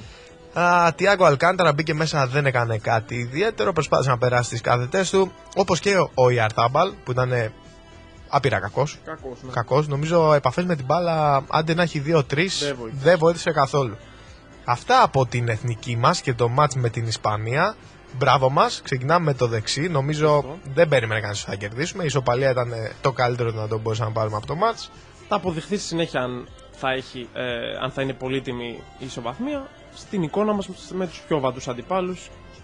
Σουηδία, Γεωργία κτλ. Σωστά. Θυμίζουμε ο όμιλος είναι Ισπανία, Ελλάδα, Σουηδία, Γεωργία και Κόσοβο. Θεωρώ, όπως και ο Χρήσο από ό,τι συζητούσαμε έτσι λίγο πριν, ότι μπορούμε να περάσουμε δεύτερη στα μπαράζ. Απλά χρειαζόμαστε ένα καλό αποτέλεσμα με τη Σουηδία. Δύο για την ακρίβεια, δύο καλά αποτελέσματα. Δύο καλά Ναι. αποτελέσματα, εντάξει. Αν πάρεις Εντός του. πάρεις μία νίκη μετά και να χάσεις με την ισοπαλία της Ισπανίας, να που λέμε ότι κάθε πόντος είναι σημαντικός και μετράει, μπορεί να έχει ένα βαντάζ εάν η Σουηδία φυσικά χάσει μέσα έξω. Αλλά ξέρεις τι γίνεται, ποιο είναι το στοίχημα. Να κερδίσει τη Γεωργία και το Κόσοβο μέσα έξω. Η Σουηδία δεν θα τους λυπηθεί. Θα τους κερδίσει, πιστεύω. Είναι μια ομάδα που έχει την επιθετική ποιότητα με τον Ιμπραήμοβιτς, ο οποίος έβγαλε και Έτσι, φοβερή ναι. assist από την ενημέρωση, φίλε. Και ναι, η Σουηδία θεωρητικά θα τα καθαρίσει εύκολα αυτά τα μάτια. Η Ελλάδα τι θα κάνει; Θα δούμε αυτά που βλέπαμε στην πρόκληση για τον γύρο που χάναμε από την Αρμενία. Θα δούμε μια άλλη εικόνα με πιο στιβαρό ποδόσφαιρο που θα κερδίσει επαγγελματικά τα μάτς. Μέχρι τώρα η δουλειά του Φανσίπ και η ταυτότητα που θέλει να περάσει στην εθνική δεν έχει φάνει ξεκάθαρα. Για να τα λέμε και τα πράγματα όπως είναι. Είναι λίγο ή τον αγαπάς ή τον μισείς η αλήθεια με τις ε, επιλογές του οπότε μόνο ο χρόνος θα δείξει και η συνέχεια αυτών των ομίλων για την πρόκριση στο Μουντιάλ. Τώρα το μάτς της εθνικής που έρχεται είναι με τη Γεωργία. Παίζουμε εντός, σε ελληνικό έδαφος, στο Καραϊσκάκη θα γίνει το ματς; Ε, δεν ε, έχω δει κάποια ανακοίνωση, νομίζω πάντως δεν θα γίνει στο Καραϊσκάκη. Οκ. Οπότε ναι, μικρή σημασία έχει το σε ποιο γήπεδο θα γίνει. Λογικά θα πάνε στο γήπεδο με την ε, καλύτερη αγωνιστική κατάσταση. Την καλύτερη κατάσταση του αγωνιστικού χώρου, συγχωρέστε με. Και ναι, πιστεύω ότι με τη Γεωργία μπορούμε να πάρουμε αποτέλεσμα καλύτερο από το 1-0 της Σουηδίας. Βέβαια υπάρχει και την Κυριακή ε, η αγωνιστική του ομίλου μας, όπου εμείς έχουμε ρεπό, καθώς ότι υπάρχουν πέντε ομάδες. Μου στέλνει ο Θεόφιλος που μας ακούει από τα μάξι όπως έρχεται ότι θα γίνει στην Τούμπα. Οκ. Στην Τούμπα λοιπόν Αυτό. θα γίνει το ματς. Τον ευχαριστούμε για την ενημέρωση. Τον περιμένουμε και εδώ όσον ούπω. Οπότε ναι, Λοιπόν, τι έλεγα, ε, ναι, ε, παίζει Γεωργία-Ισπανία αύριο την Κυριακή και Κόσοβο-Σουηδία. Και εμείς έχουμε ρεπό. Οκ. Σημαντικά μάτς, Ε, εντάξει. καλό ρεπό. Ναι, καλό Νομίζω ρεπό. ευνοηθήκαμε. Έχουμε το φιλικό με την Ονδούρα Πότε; την Κυριακή 6 ώρα. Α, έχουμε και φιλικό. Φιλικό, ναι, για Γιατί να- ρε φίλοι φιλικό; Εντάξει, γιατί να πάρουν λίγο. να παίξουν μαζί. Οι εθνικές εντάξει δεν έχουν πολλά παιχνίδια μαζί. Παίξουν εκεί ένα διπλό. ένα φιλικό διπλό στις προπο- στην προπόνηση. Γιατί εκεί. όχι, ένα φιλικό. Εντάξει, δεν... οκ, το φιλικό το δέχομαι. Απλά σε ποιο γήπεδο θα γίνει; Γνωρίζεις αν θα παίξουμε; Ε, νομίζω στην Ελλάδα, αφού και το ματς με Εντάξει. τη Γεωργία θα είναι στην Ελλάδα. Αν Δεν γίνει νομίζω Ελλάδα, να είναι μια ξεφύγουμε χαρά. Τώρα να πάμε. Αν γίνει Ελλάδα είναι μια χαρά γιατί δεν θα Ναι, μπουν ναι, ούτε όχι στην και οι Ελλάδα, ναι, παίκτες το βλέπω στο, τώρα. Στην Ελλάδα θα είναι. στο τριπάκι να ταξιδέψουν και τα λοιπά, να κάνουν ε, μεγάλο ταξίδι. Οπότε να έχουμε και το φιλικό την Κυριακή. Μετά παίζουμε με τη Γεωργία την Τρίτη, Την Τετάρτη. την Τετάρτη. Στις 9 παρά τέταρτο. Την Τετάρτη στις 9 παρά τέταρτο. Ευελπιστούμε πως η εθνική μας και το πειρατικό ε, θα κερδίσουν αυτό το μάτς και θα ε, έχουμε ξεκινήσει τις υποχρεώσεις μας και εμείς με το δεξί. Ευελπιστούμε και η Σουηδία έπεσε με Ισπανία. Όχι, όχι. Γεωργία, Ισπα... Α, αυτή την αγωνιστική παίζει Γεωργία, Ισπανία και Κόσοβο, Σουηδία που δεν παίζουμε εμείς. Οκ. Οπότε Κόσοβο, Σουηδία, εμείς περιμένουμε εκεί μια έκπληξη. Μακάρι. Α, δεν περίμενα ποτέ ότι θα το πω αυτό, αλλά ναι. Ελπίζουμε να κερδίσει το Κόσοβο. Τη Σουηδία λοιπόν. Η Σουηδία αρκετά ολοκληρωμένη ομάδα, σφιχτή άμυνα. Ε, τη λείπουν λίγο οι λύσεις επιθετικά σε σχέση με τα παλιά χρόνια και το Μουντιάλ που είχε. Εντάξει, όσο έχει τον Ήμπρα, νομίζω δεν, δεν Ε, ρε φοβάται κάτι. φίλε, μόνος του. Ναι, Μόνος του, ε. πιστεύω μόνος του. Ναι. Εντάξει, δε- είναι η ηλικία του τέτοια που παρόλη την ποιότητα που έχει και το πόσο φοβερός παίκτης είναι, ε, αμφιβάλλω αν μπορεί να κουβαλήσει ένα μάτς μόνος Νομίζω του. περισσότερο είναι ότι η αυτοπεποίθηση που δίνει στους συμπαίκτες του. Ότι Κατάλαβες, εγώ είμαι εδώ. ναι. Εγώ είμαι εδώ. Ό,τι και να κάνει θα σας ξελασπώσω. Αυτός είναι ο Ήμπρα, όντως. Τον έχουμε δει και τόσα χρόνια στα ευρωπαϊκά γήπεδα. Έχει αυτό το, το υπεροπτικό στυλ που καμιά φορά βγαίνει σε καλό μέσα στο μάτς γιατί οι αντίπαλοι του δείχνουν ένα χύψη δέος, ας το πούμε. Οπότε ναι, αυτά για Σουηδία, αυτά για Ισπανία. Γεωργία Κόσοβο θεωρείς ότι μπορούν να μας κάνουν ε, Ε, κανένα κάζο; Δεν ξέρω, λίγο που είδα το παιχνίδι, τα highlights δηλαδή της Σουηδίας με τη Γεωργία, ε, η Γεωργία φάνηκε ανταγωνιστική στο μάτς. Έχασε ένα 0, αλλά είχε ευκαιρίες δηλαδή. Δεν, δεν έχουν ήταν, κάποιον ε, γνωστό Ε, δεν έχουν παίκτη. κάποιο μεγάλο όνομα. Αν, ε, Αλλά εντάξει, είναι ομάδα. Θα Είναι παίξει, ομάδα. Δεν νομίζω Είναι ότι ομάδα, θα όντως. κάτσει καμία ομάδα να χάσει. Ό,τι μπορούν θα το κάνουν. Εγώ θεωρώ την Ελλάδα, αν εξαιρέσεις βέβαια τον Ιμπραήμοβιτς, ότι με τη Σουηδία μπορούμε να συγκριθούμε. Μπορούμε να την κοιτάξουμε στα μάτια, Και εγώ έτσι πιστεύω. θεωρώ. Ιδιαίτερα με. Έχουμε πολλούς παίκτες που ανακαλύψαμε φέτος και πέρυσι. Τόσο στα μπακ όπως είναι ο Γιάννουλης, ο Τσιμίκας. Έχουν να δώσουν ναι, ο καθένας από κάτι στην εθνική ομάδα. Επιθετικά είναι το στοίχημα να βρούμε τις λύσεις γιατί πάντα εκεί κολλάμε. Τώρα θα δείξει και με τις επιλογές του Φανσίπ αν θα ξαναγυρίσει η Μανουλάς Παπασταθόπουλος που νομίζω το αρνηθήκαν έτσι. Καλώς και το, καλώς το Θεόφιλο. Εδώ είναι λοιπόν και ο Θεόφιλος μαζί μας. Του ανοίγω το μικρόφωνο να πει μια καλησπέρα. Στην Τούμπα θα γίνει και το φιλικό, Αντώνη. Στην Τούμπα θα γίνει λοιπόν και το φιλικό. Όλα, όλα στην Τούμπα θα γίνει. Όλα στην Τούμπα θα γίνουν. Έτσι όπως τα λέει λοιπόν ο φίλος Θεόφιλος.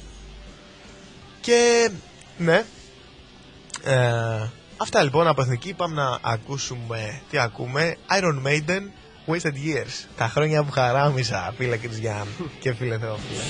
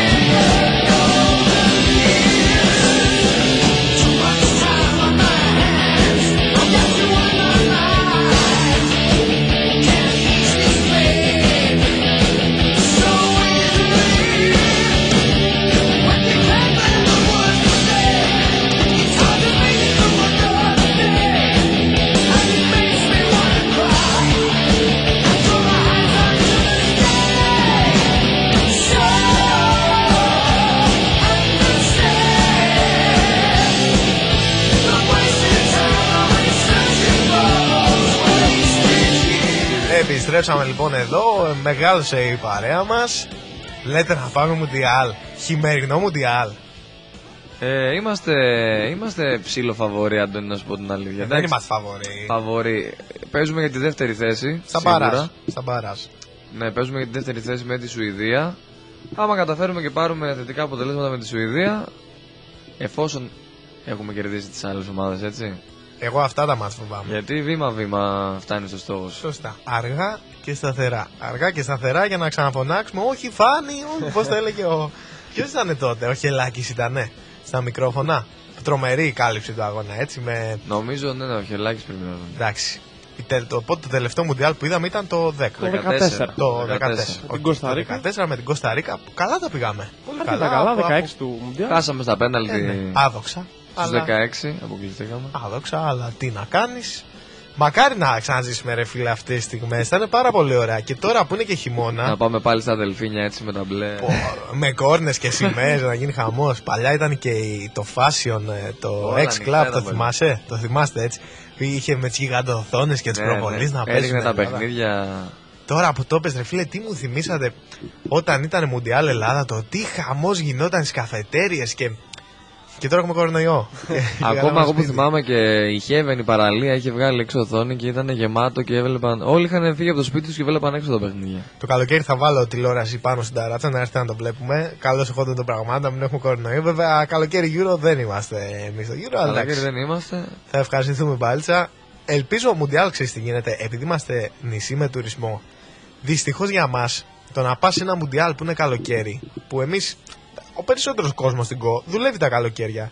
Είναι ένα όνειρο απατηλό που λένε. Οπότε σκεφ- σκεφτείτε να γίνει χειμώνα, να περάσει η Ελλάδα και να το κάνουμε αυτό να πάμε έτσι ένα ταξίδι ζωής. Εκδρομή Στο Κατάρ, ε. γαλανό λευκός φάρος. κο. Θα βγάλουμε και μπλουζάκια όπως αυτά της εκπομπής του Πάρε Βάλε που ετοιμάζονται. Ετοιμάζονται και έχουμε και χορηγούς. Δεν θα τους πούμε ακόμα Δεν θα τους γιατί πούμε μην το ακόμα. ματιάξουμε. Ναι. Αχ, θα σας φάω. Αλλά ναι, την επόμενη εβδομάδα θα τα έχουμε. Απλά μας ακούνε τώρα οι χορηγοί. Μας ακούνε. Ξέρουν ποιοι είναι και τους ευχαριστούμε πολύ. Τους ευχαριστούμε από καρδιάς. Γιατί χωρίς αυτούς δεν θα κάναμε ούτε giveaway, ούτε θα σας είχαμε στα όπα-όπα. Οπότε ναι, τεράστιο ευχαριστώ. Από επόμενη εβδομάδα θα ανακοινώσουμε και τι θα γίνει, λεπτομέρειες, ονόματα Τα κτλ. βγάλαμε και μεγάλα μεγέθη λόγω καραντίνας στα μπλουζάκια. Έχουμε πάρει λίγο. ε, Έχουμε πάρει τα κιλάκια μας. Εγώ τι προάλλε πήγα στο γήπεδο, φίλε, μαζί ήμασταν. Στα πρώτα πέντε λεπτά έπεσα κάτω, σαν πατάτα ήμουνα. Θα πω στα πρώτα τρία λεπτά. ούτε, ούτε πέντε, πραγματικά. και είχαν όλα μέσα μου, δεν, δεν μπορούσα να κάνω τίποτα. Άτιμη αυτή η καραντίνα. Πήρες όμως, Αντώνη, τις προσπάθειές σου. Έκανες τις Έκανα ευκαιρίες. εκεί μια κεφαλιά. πήγε- Έβαλες και γκολ. Έβαλα. Α, το πέναλτι. Ναι. εντάξει, το πέναλτι τώρα. Ψυχρό Αυτό ήταν αίμα. τέρμα ο Αποστόλης ο τυράς, τώρα δεν μετράει. Στο- Δεν, δεν πιάνει τίποτα αυτός. Σαν κενό τέρμα ήταν αυτό. Πραγματικά. Ήταν και στο μεγάλο τέρμα, δεν ήξερε πού να πέσει. Πού να πρώτα πέσει, δεν ήξερε. Ρε τον Αποστόλη. Χαιρετίσματα και στον Αποστόλη του Τυρά. Να πούμε χαιρετίσματα και το φίλο και στο φίλο τον Κώστα Βασίλη που μας ακούει μου, και αυτός μας έστειλε ότι τα μάτια θα γίνουν στην Τούμπα ε, τα Βασίλης είναι Παουκτζής και ναι του λέω, του έκανε ένα αστιάκι για την Τούμπα και μου απαντάει κακές μνήμες από την προηγούμενη εβδομάδα. Προφανώς εννοεί το Πάο ΑΕΚ 3-1. Θα το πούμε και αυτό στη συνέχεια τώρα που ήρθε και ο Θεόφιλος, έτσι θα τα συζητήσουμε και για τα playoff τι έγινε. Βαμμένη στα γαλανόλευκα σήμερα η εκπομπή, δεν έχει κανείς παράπονο.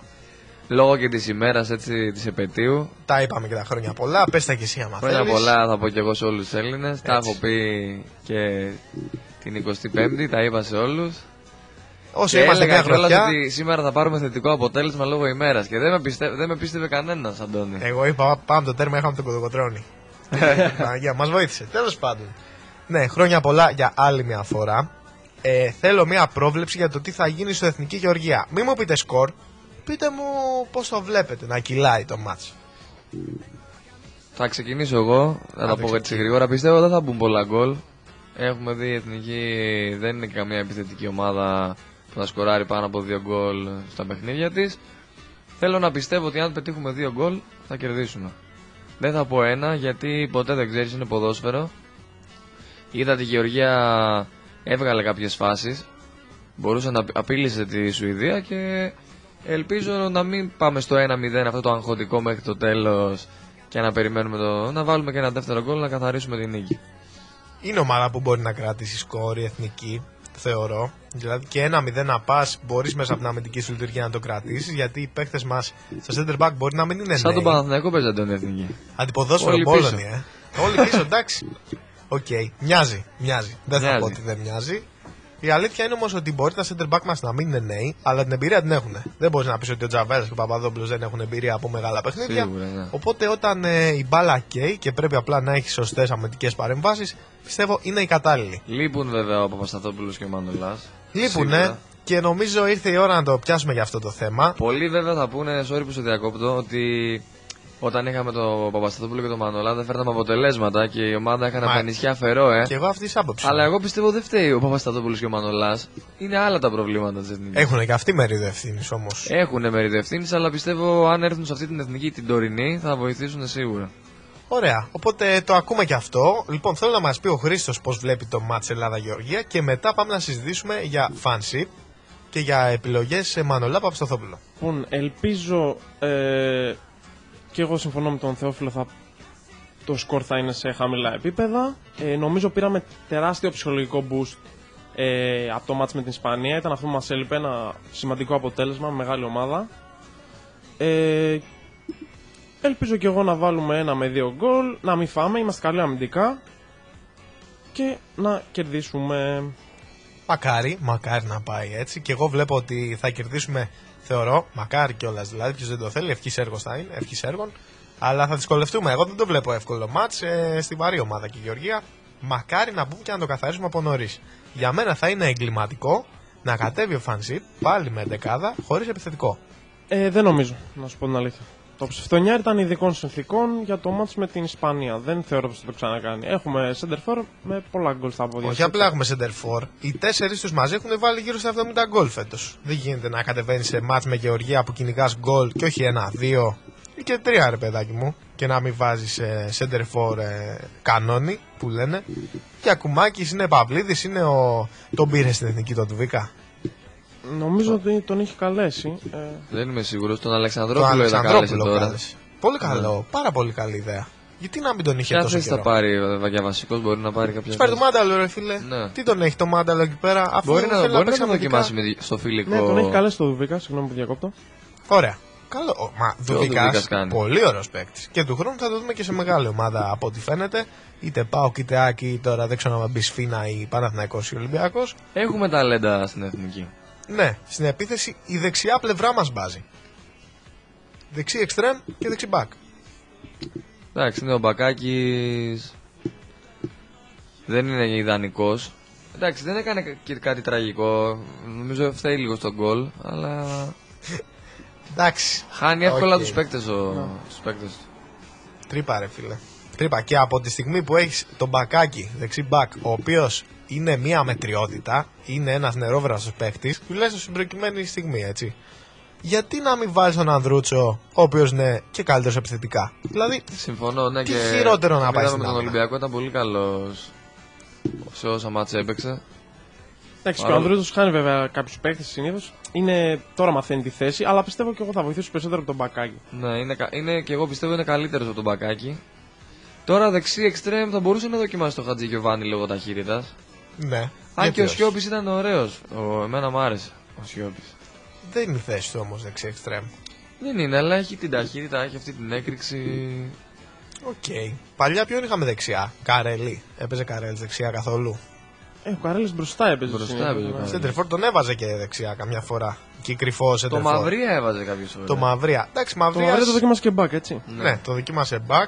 Για μένα το τέλειο back θα ήταν ο Μασούρας. Δεξιά τώρα έχουμε το Μασούρα, έτσι. Δεξί εξτρέμ. Ναι. Ε, Μασούρας για μένα, αν βρεθεί ένας προπονητής να του μάθει τη θέση του δεξιού οπισθοφύλακα, αυτός ο παίκτης έχει τα φόντα να πρωταγωνιστήσει. Είναι το σκαρί του έτσι, που μπορεί να κυνηγάει όλες τις φάσεις, έχει τρομερές αντοχές, γιατί εντάξει το βλέπετε, παίζει 90 λεπτά και κυνηγάει συνέχεια την μπάλα. Αυτό που του λείπει είναι το γκολ, που νομίζω και στο παγκόσμιο ποδόσφαιρο τα τελευταία χρόνια αυτό είναι που κάνει τα back. Είναι απλά extreme οι οποίοι δεν έχουν τα γκολ. Ναι. Οπότε γιατί όχι να μην δοκιμαστεί εκεί και ο, και ο, και ο Μασούρας λοιπόν, να φεύγουμε και ένα κενό. Βέβαια υπάρχει και η υπόθεση του George Baldock, ο οποίος είναι μισός Άγγλος, μισός Έλληνας και έχει δηλώσει ότι θέλει να γίνει Έλληνας. Παίζει στη Sheffield, για όσους δεν το γνωρίζουν. Τα πήγε πάρα πολύ καλά πέρυσι. Φέτος βέβαια εντάξει. Μαζί με τη Sheffield τον πήρε και αυτόν η μπάλα, αναντικατάστατος στη Sheffield και αρκετά καλός παίχτη. Μακάρι να τον δούμε και αυτόν στα γαλανόλευκα γιατί φαίνεται και ότι ο ίδιος έχει την επιθυμία. Τώρα από εκεί και πέρα βλέπουμε. Εγώ θα μείνω στις επιλογές στην άμυνα ότι με Παπαδόπουλο Τζαβέλα δεν μπορεί να πας πολύ μακριά. Θα σου βγάλουν ένα, δύο, τρία, άντε τέσσερα μάτς. Θες κάτι πιο ποιοτικό, πιο σταθερό. Και εκεί έρχεται να δέσει η κουβέντα περί Παπασταθόπουλου και Μανολά. Για μένα, καλά κάνει που δεν τους φωνάζει. Τους φώναξε βασικά Και δεν πήγαν. και δεν πήγανε. Βέβαια, θα γυρίσει κάποιος και να πει ότι ήταν υποκριτικό το ότι τους φώναξε γιατί από τη στιγμή που τα έχει σπάσει με κάποιον παίκτη και ξέρεις ότι στα αποδητήρια δεν μπορείς να συνεπάρξεις εσύ και αυτός. Γιατί, πώς να το πούμε, υπάρχει ρε παιδί μου κόντρα μεταξύ τους. Κακά τα ψέματα με όλα αυτά που είχαν γίνει πιο παλιά. Είναι λίγο υποκριτικό να τον καλείς. Και γι' αυτό λένε ότι δεν πήγαν κιόλας. Τώρα, τι άλλο. Εγώ θεωρώ ότι καλά κάνει που δεν τους καλεί. Εντάξει, είναι δύο παίχτες που έχουν πρωταγωνιστήσαν στο παρελθόν και ακόμα ο Μανολάς δηλαδή στο ευρωπαϊκό ποδόσφαιρο, έχουν την εμπειρία. Νομίζω είναι κρίμα αυτό που γίνεται. Καλό θα ήταν να κάνουν και οι δύο κάποια υποχώρηση για το εθνόσημο που είναι έτσι πάνω απ' όλα. Έτσι είναι. Η μέση λύση είναι πάντα η καλύτερη. Και όταν είσαι ένας τόσο διάσημος και τόσο ποιοτικός Έλληνας διεθνής, για μένα Εκάνε ρε φίλε την καρδιά σου Πέτρα, βάλε τους εγωισμούς πιο παραδίπλα και τώρα που άλλαξε και ο πρόεδρος ΕΠΟ Ζαγοράκης και μπορεί να υπάρξει μια συζήτηση κάτω από άλλο πλαίσιο, ας τα βάλουν κάτω οι άνθρωποι και ας τα βρούνε, γιατί είναι προσωπικές διαφορές. Μπορούν να φανούν χρήσιμοι αυτοί οι παίκτες στην εθνική. Όχι απλά χρήσιμοι, κομβικοί. Αλλά Εγώ θα εντάξει. πω, Αντώνη, γιατί να την πληρώνει η ομάδα για έναν προπονητή; Γιατί να την πληρώνει ο κάθε Έλληνας που θέλει να δει τους καλύτερους Έλληνες στην εθνική του ομάδα να μην παίζουν λόγω ενός προπονητή; Μιλάς για τον Αναστασιάδη. Γενικά για, και για το fan skip εκάστο, τώρα. Ναι. Εγώ δεν πιστεύω ότι είναι προσωπική επιλογή του Fanskip να τους κάνει πέρα. Εγώ πιστεύω ότι ξεκίνησε επί Αναστασιάδη όλο αυτό το. ναι, ξεκίνησε με τσίρκο. τον Αναστασιάδη, αλλά είδαμε και τώρα δεν, έχουν, δεν ήρθαν πάλι. Ε, ναι, γιατί όταν έχει. Αυτό σου μπει- το ρίξανε μαύρη πέτρα λόγω ενός προπονητή. Ναι, αλλά κάτσε λίγο. Ξεκινάει όλη η ιστορία με τον Αναστασιάδη. Με την οποία, άμα θυμάστε, βγαίνει ο ένας κάνει δηλώσεις. Μετά βγαίνει Παπασταθόπουλος, λέει: Άμα φταίω εγώ, να φύγω εγώ. Μετά βγήκε και ο Σιώβας. Σαν τουρκικό Σύριαλ έγινε. Βγαίνει ο Σιώβας μετά. Για μένα λάθος που βγαίνει ο Σιώβας στην τηλεόραση. Είσαι ένας παίκτης που είσαι χρόνια στην εθνική ομάδα. Είσαι από τους πιο παλιούς. Πήγαινε και πιάσει τον προπονητή και πε το face to face. Πε το μέσα. Δηλαδή κάνε με συζήτηση μαζί του. Γιατί να το βγάλεις στα μέσα μαζικής ενημέρωσης αυτή τη δήλωση.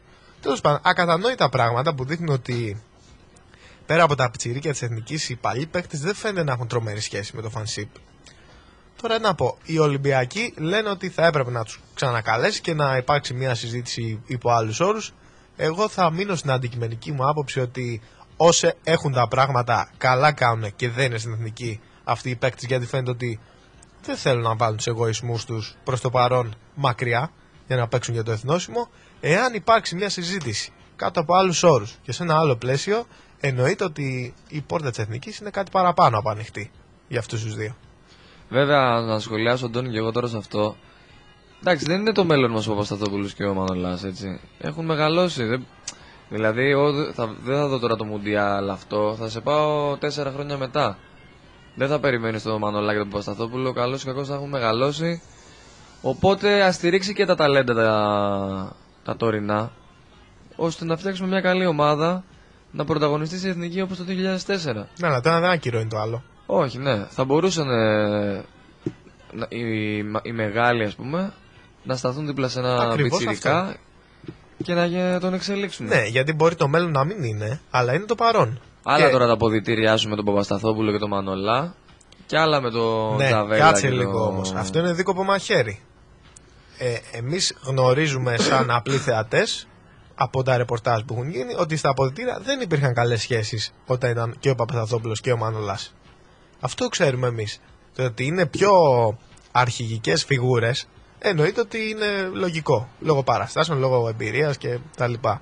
Αλλά τι γίνεται πραγματικά, είναι αυτοί οι οποίοι ευθύνονται για την κατάσταση στα αποδητήρια; Είναι τα αποδητήρια τους θέλει και δεν θέλει τον προπονητή; Δηλαδή, ας βγει κάποιος να ξεκαθαρίσει αυτό το θέμα για να μην είμαστε στην αφάνεια και να χρειάζεται να ερχόμαστε στο ράδιο πρώτο και στο Πάρεβάλε. Θυμίζω, μας ακούτε στο 91.05 και στο Live Web Radio. Να συζητάμε για το αν θα πρέπει ο, Πα- ο Παπασταθόπουλος και ο Μανολά να έρθουν στην εθνική. Γιατί δεν έχει βγει ένας από αυτούς λοιπόν να κάνει μια σαφέστατη δήλωση. Να μας πει τι μέλη γενέστε. Έτσι δεν είναι. Μήπως θα τον καλέσουμε, Αντώνη, στην εκπομπή. Μην τον βγάλουμε τηλεφωνικά. το Σοκράτη. Ποιο θες το Να τον Μανολά, πάρω το Μανολά τηλέφωνο. ή τον Σοκράτη; Το Μανολά τον πάρουμε Messenger, είναι Ιταλία τώρα. Στην Καλαμάτα. Μην χρεωθούμε κιόλας. στην, Καλα... στην Καλαμάτα. Σωστά, να μην χρεωθούμε, θα τον πάρουμε στο Messenger. Ε, αυτά από εθνική Να νομίζω. σχολιάσω κάτι τελευταίο πριν Πες, πες, κλείσεις. πες, εννοείται. Πιστεύω βέβαια ότι και το πρόβλημα της εθνικής έρχεται και από το ελληνικό πρωτάθλημα. Δεν μπορεί τώρα να βγάζουμε μόνο τον Ολυμπιακό στην Ευρώπη. Φαίνεται αυτό. Δεν μας υπολογίζουν στην Ευρώπη και αυτό χτυπάει και στην εθνική. Άλλο να έχεις τώρα τέσσερις ομάδες και τρεις στην Ευρώπη να πρωταγωνιστούν και άλλο να έχεις μόνο τον Ολυμπιακό και να περιμένεις άμα ο Ολυμπιακός πάρει μια νίκη να σου δώσει βαθμούς. Πού είναι οι υπόλοιποι; Θα βάλω και τον Παναθηναϊκό μέσα, αλλά και τους άλλους. Και που την ΑΕΚ υποτίθεται και ο τον Πάοκ ΠΑΟΚ. έχει χρήματα. Έχει πρόεδρο, η ΑΕΚ έχει πρόεδρο. Ο Παναθηναϊκός είναι σε χειρότερη μοίρα, αλλά οι άλλοι δύο. Ο Πάοκ αποκλείστηκε φέτος από. Δεν θυμ- πώς- Ποια ομάδα ήταν, ε; Αλλά και άλλα. Χωριό. Ναι. Όπως και ο Άρης από την κόλλο Ή πάει και κερδίζει μέσα στην Αιτχόβεν 0-2 και πάει και μου χάνει 3-2 και χάνει την πρόκριση. Όντως, όλα αυτά είναι θέμα τόσο αναγνωρισιμότητας, τόσο θέμα Σίγουρα. πόντων, αλλά και θέμα αριθμού. Άλλο να παίζει Ευρώπη και άλλο να παίζει ελληνικό πρωτάθλημα. Και οι παραστάσει των ποδοσφαιριστών. Σωστά. Κάθε μέρα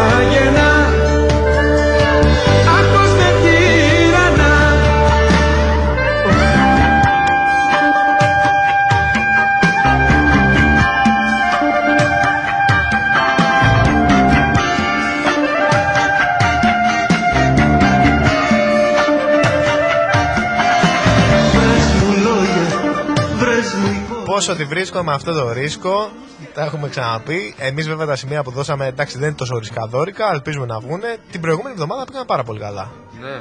Στείλαμε ταμείο τους ακροατές μας. Ε, συνολική απόδοση 3,50. Τα πιάσαμε. Τη Λαμία είχαμε παίξει και την ΑΕΚ.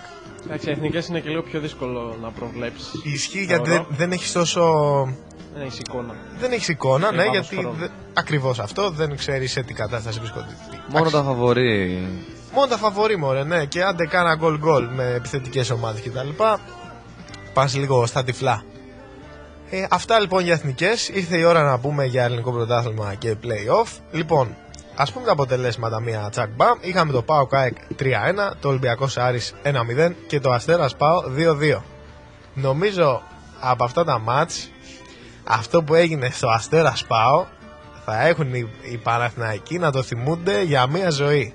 Επικό παιχνίδι. Επικό παιχνίδι και Επική γκέλα θα λέγα. τι, δηλαδή δεν ξέρω αυτό είναι μία φορά στα χίλια χρόνια έτσι. Δεν γίνονται αυτά. Πραγματικά δεν γίνονται, ανέβηκε ο τέρμας και βάλε γκολ στο 97. Εν τω Και μεταξύ, γκολ. Αντώνη, ε, μία μέρα πριν έπαιζε η Σεβίλη και πήγε ένα-ένα. Με γκολ στο Ισοφάρισε 94. με γκολ του τερματοφύλακα. Τερματοφύλακα. Μπονούνα. Και στη Β' Πορτογαλία, όπως είπαμε και πριν, έβαλε πάλι τερματοφύλακας γκολ από τη μία αιστεία στην άλλη. Άκου τώρα εβδομάδα να σου τύχει να βάλουν τρεις τερματοφύλακες γκολ. Δεν Απίστευτο. ξανάγινε. Ε, όχι απλά δεν ξανάγινε. Δεν Ήταν ξανάγινε. η, που η λέμε. μέρα του τερματοφύλακα. Η μέρα του τέρματος, ναι, να την καθιερώσουμε.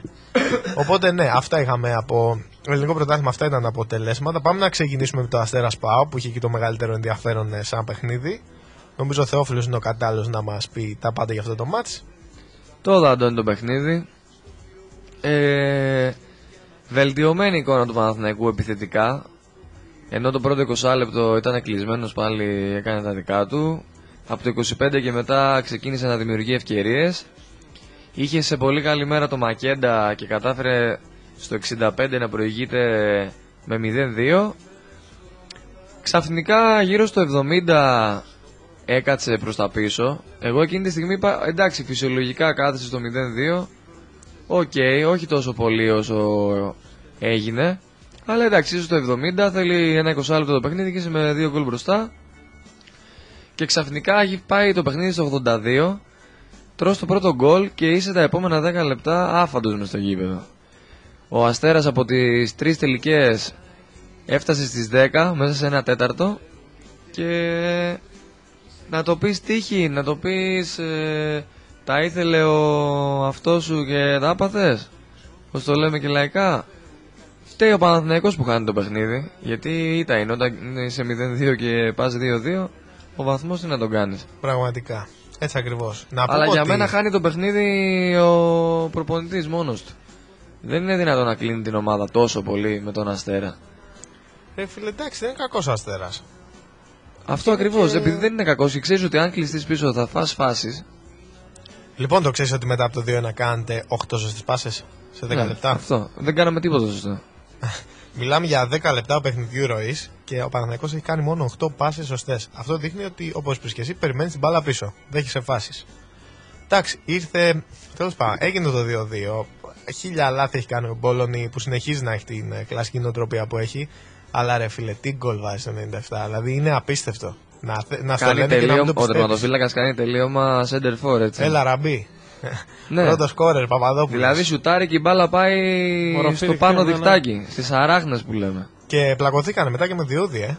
Ναι, έγινε, Έγινε χαμός. χαμός, Γιατί κοινικό. ξεκίνησε όταν έπεσε ο Διούδης κάτω σε ένα κόρνερ και πήγε και του είπε ο τερματοφύλακα ο Παπαδόπουλος τον έβρισε τέλος πάντων, του είπε σήκω πάνω και κάτι άλλα.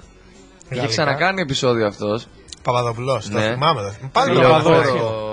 Κάτι είχε Του γίνει λέγε πάλι. εγώ με έναν εσένα οπαδό. κατέβα κάτω και το σπίτι σου. Ναι, την γενικά οικογένειά σου και τέτοια. μάλλον είναι αντιπαθηναϊκός. Δεν μας πειράζει βέβαια αυτό. Ε, δήλωσε, εμάς. φίλε, δι, βγήκε και δήλωσε, λέει δεν είμαι αντιπαναθηναϊκός. Α, βγήκε και το Α, είπε. δηλαδή σκέψου, το είπε μόνος του. Εντάξει. Τέλος πάντων. Αλλά το παιχνίδι το χάνει ξεκάθαρα ο Παναθηναϊκός. Δηλαδή. πο- Είναι αυτό που γράφαν κάποιες ιστοσελίδες που διάβασα εγώ. Πώς θες να βγεις Ευρώπη με τέτοια εικόνα; Τι να πας να κάνεις; Να Νομι- πας και να κάθεσαι πίσω και να περιμένεις πόσα θα φας. Είναι και θέμα ψυχολογίας. Δηλαδή στο 0-2 πρέπει Σίγουρα. να το, να το κρατήσεις το μάτς. Δηλαδή δεν γίνεται να, Να το τρώεις δύο κλειδώσεις. γκολ. Είσαι 0-2, παίξε και να βάλεις άλλο ένα. Έτσι. Σωστό. Ρε φίλε, έχετε παίκτες να κρατήσουν την μπάλα όμως; Έχουμε παίκτες σαν τον. Απλά μπήκε το γκολ ε, νωρίς σχετικά. Μπήκε στο 82 και μάλλον τα χάσανε.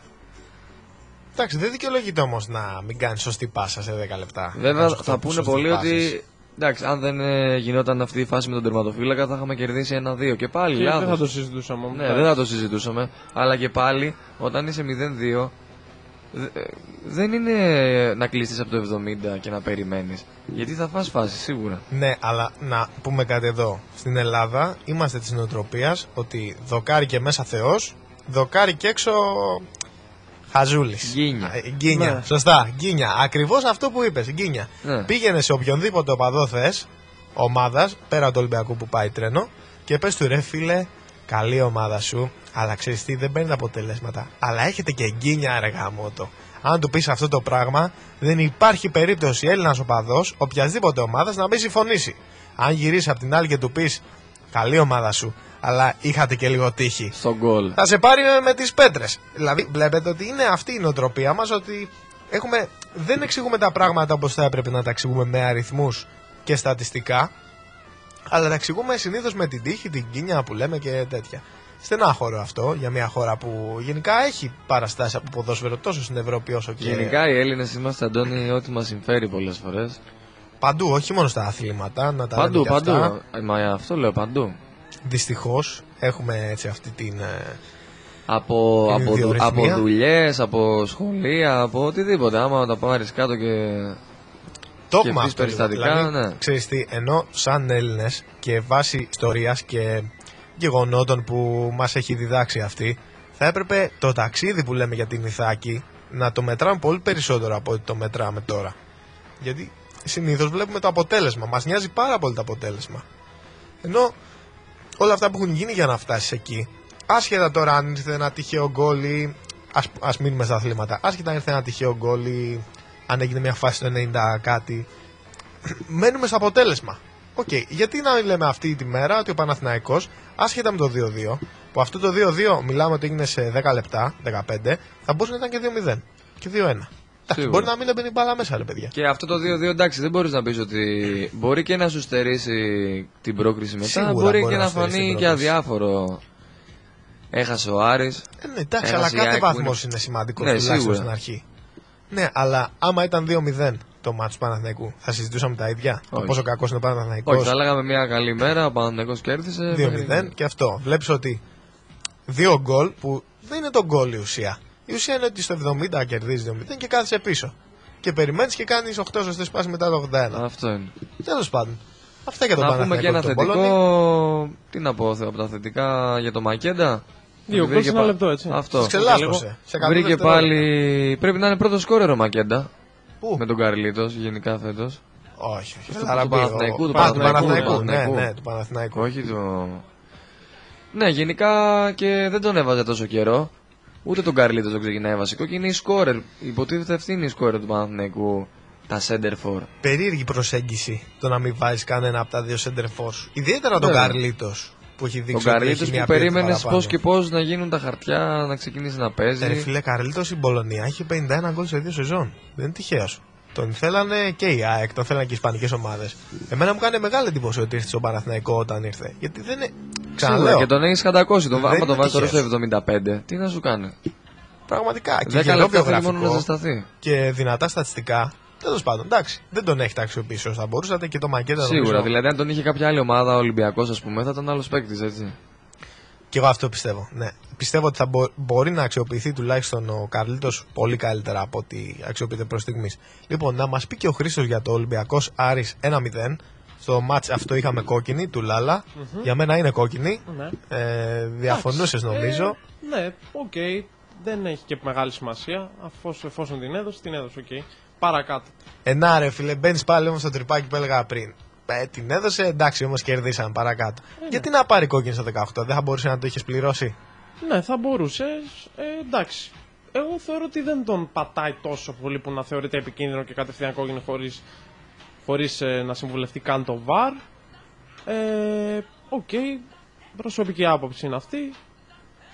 Ο καθένας ε, μπορεί να δει τη φάση, να βγάλει τα δικά του συμπεράσματα. Από εκεί και πέρα έγινε, είχαμε βάλει τον γκολ. Ε, έδειχνε ότι θα είναι ένα χαλαρό απόγευμα για τον Ολυμπιακό. Έγινε η κόκκινη. Κλειστήκαμε πίσω. Δεν πίεσε για ιδιαίτερα ο Άρης. Ε, ο Άρης είχε την κατοχή, δεν μπόρεσε να βγάλει πολλές καθαρές ευκαιρίες. Έβγαλε δύο-τρεις, έπιασε ένα οσά, μια κεφαλιά του Μάνου πήγε out. Ένα 0 τελικό σκορ. δίκαιο νομίζω για την εικόνα του Άρη και του Ολυμπιακού που παρόλο, παρόλα αυτά που είπαμε με την κόκκινη κάρτα και έτσι, τα δυσίωνα γεγονότα που σημειώθηκαν στο μάτς πήρε την νίκη ε, νομίζω δεν έχει κάτι άλλο να πούμε έτσι ιδιαίτερο για αυτό το μάτς γιατί είναι ένα ξεκάθαρο αποτέλεσμα και τώρα πάμε στο ΠΑΟΚ ΑΕΚ 3-1. Λοιπόν, νομίζω εδώ είναι η σειρά μου να μιλήσω, να βγάλω και εγώ την, πικ- την πικρία μου για αυτή την ΑΕΚ που βλέπουμε φέτος. Τελειώνει το μάτς και ήμουνα σε κατάσταση άντε να τελειώνει αυτή η σεζόν γιατί πραγματικά τα έχουμε δει όλα φέτος είτε με Καρέρα είτε με Χιμένεθ πραγματικά δεν με ενδιαφέρει το πρόσωπο που είναι στον πάγκο της ΑΕΚ που για να λέμε την αλήθεια επί Χιμένεθ οι αριθμοί της ΑΕΚ είναι χειρότεροι και σε άμυνα και σε επίθεση και έφυγε η Ρέντα που λέγαμε τον πρώτο αγώνα με το Χιμένεθ που κράτησε το 0 και λέγαμε όλοι Α, wow, Χιμένεθ παίρνει όλα τα μάτια 1-0, προπονηταράς. Πού το ρε παιδιά, ε, πού είναι το 1-0, εγώ δεν το βλέπω. Ποιο 1-0 όταν πας με τον Πάοκ και χάνεις 3-1 με κάτω τα χέρια. Παιδιά, Πάοκ πολύ ανώτερος. Του άξιζε η νίκη 100% και θα μπορούσαμε να είχαμε δεχτεί και περισσότερα γκολ. Κινδυνεύει Αντώνη ΑΕΚ έτσι να μείνει εκτός. Εγώ πιστεύω ότι αν δεν αλλάξει κάτι ριζικά και όχι να αλλάξει σε τρία μάτς, τώρα να αλλάξει. Τώρα να, να βρεθεί κάποιος να πάρει μια παλικαρίσια απόφαση και να πει ότι από εδώ και πέρα θα γίνεται αυτό.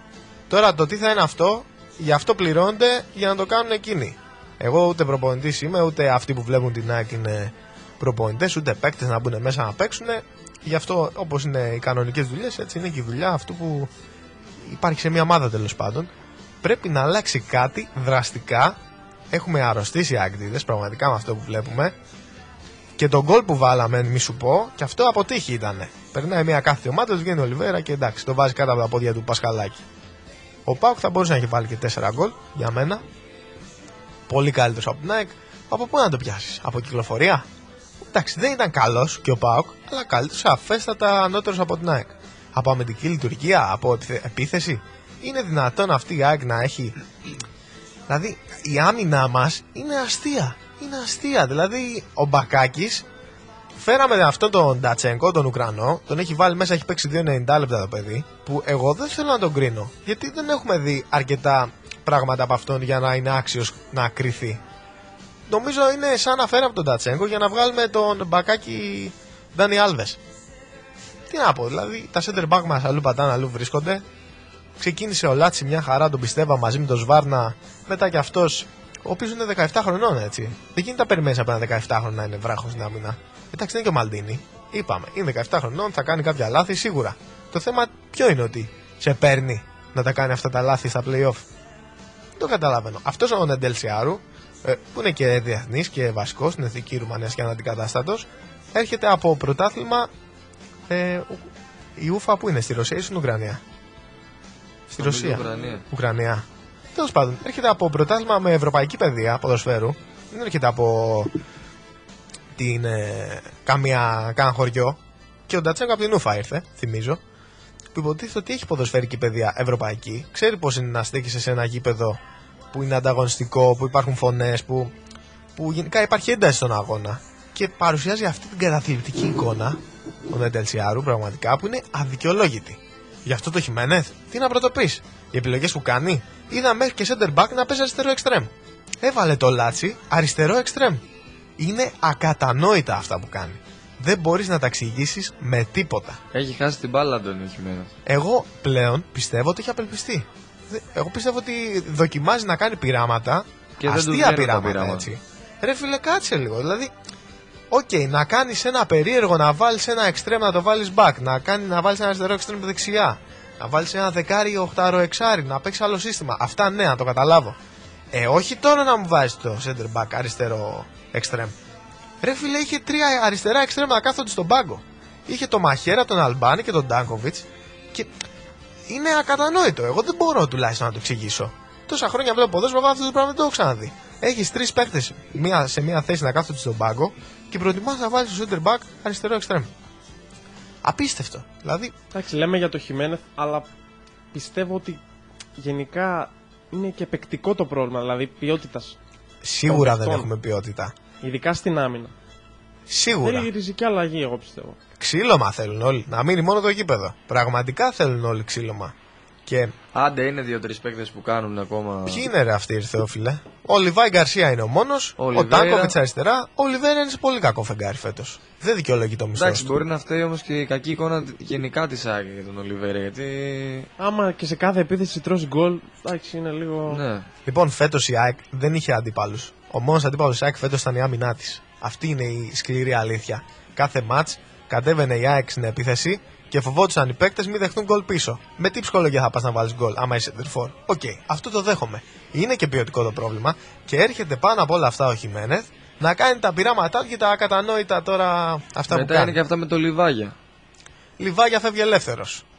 Μας παίρνει να φύγει ελεύθερος ο Λιβάια. Ξέρω εγώ, πολλοί λένε καλά έκανε που έφυγε. Ή καλά κάναν που τον αποχωριστήκαμε. Εγώ πιστεύω ότι ο Λιβάγια ήταν ο μόνος παίκτης στο κέντρο που, ή που έπαιζε αριστερό εξτρέμ ή που έπαιζε. κα- Όπου είναι και να έπαιζε, πολυθεσίτης, έκανε τη έτσι. διαφορά. Τι να Εντάξει, έκανε; έκανε και αυτό τα λάθη. Δηλαδή σε Έκανε, κάποια ναι. μάτια τον έβλεπες ε, ότι Χοντρά είναι έως λάθη. και ορισ, εριστικός. Δηλαδή το, ο- όταν δεν ήθελε να φύγει, μαρκάρει. μιλάω. Δεν μαρκάρει. Ναι, ναι. ε. Συμφωνώ 100%. Ιδιαίτερα με την Μπράγκα.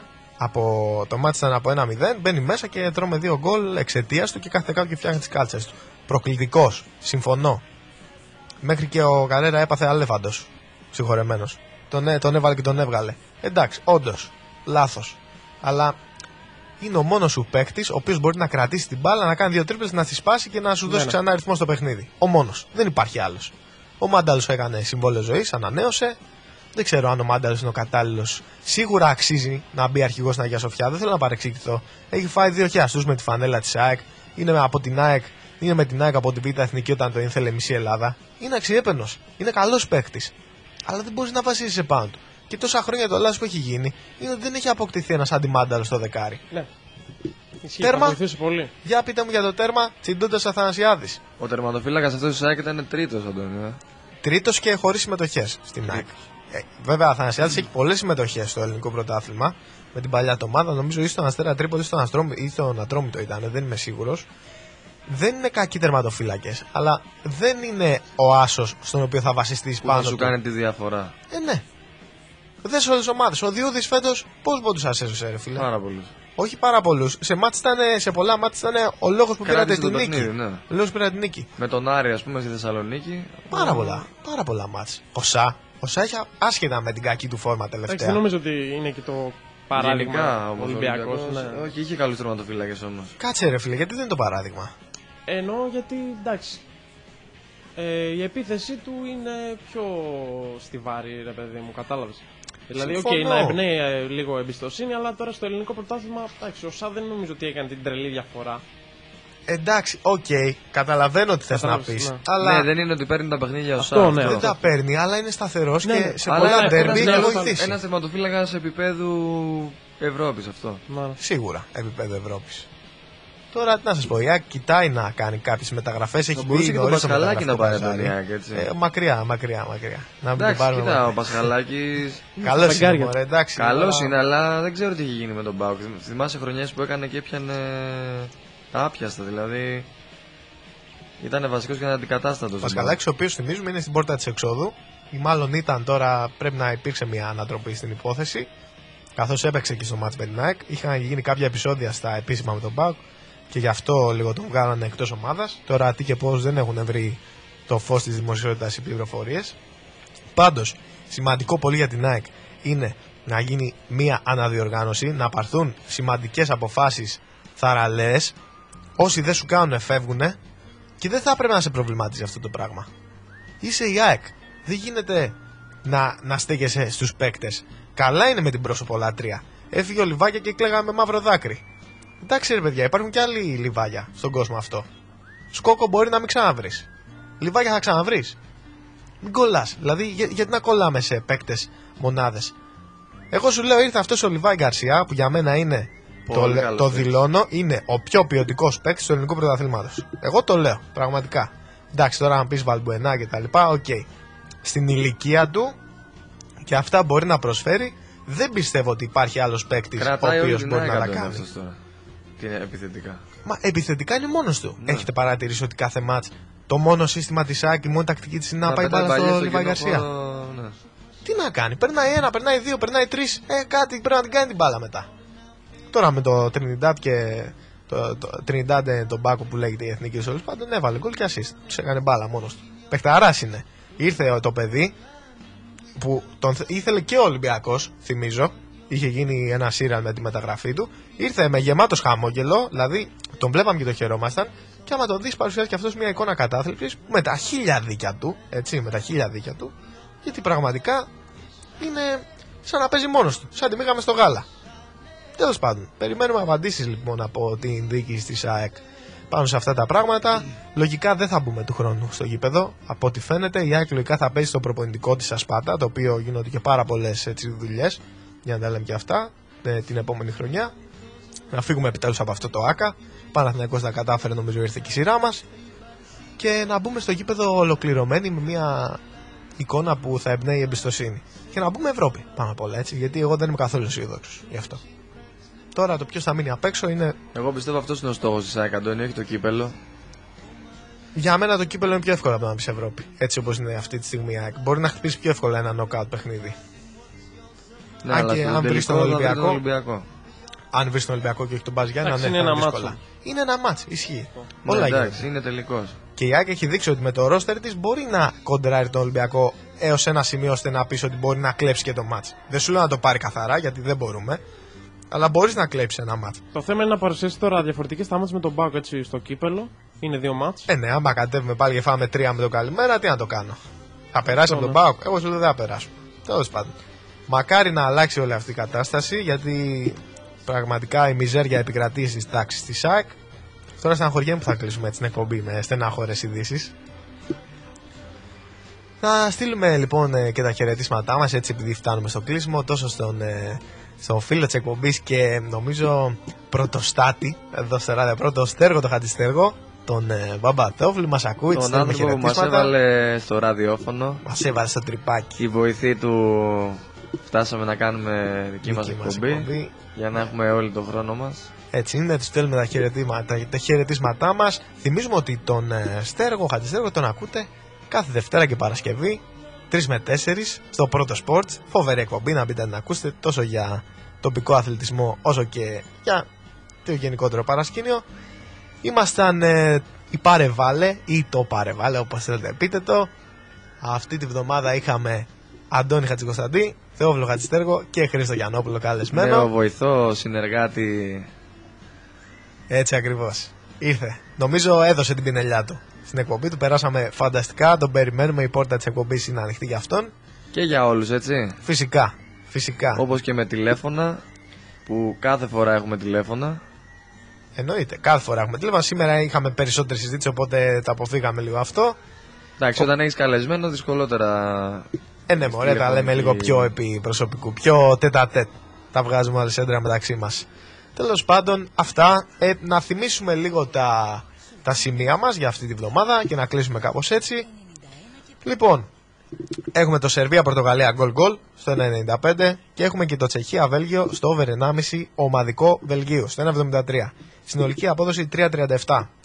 Ήταν το πάρε βάλε με τον Χρήστο Γιαννόπουλο, τον καλεσμένο μας. Τον ευχαριστούμε για άλλη μια φορά. Ευχαριστώ και εγώ. Το Θεόφιλο το Χατζηστέργο και τον Αντώνη Χατζικουσταντή. Περάσαμε τέλεια. Ελπίζουμε να κάνετε και εσείς το ίδιο, να σας κάναμε καλή παρέα.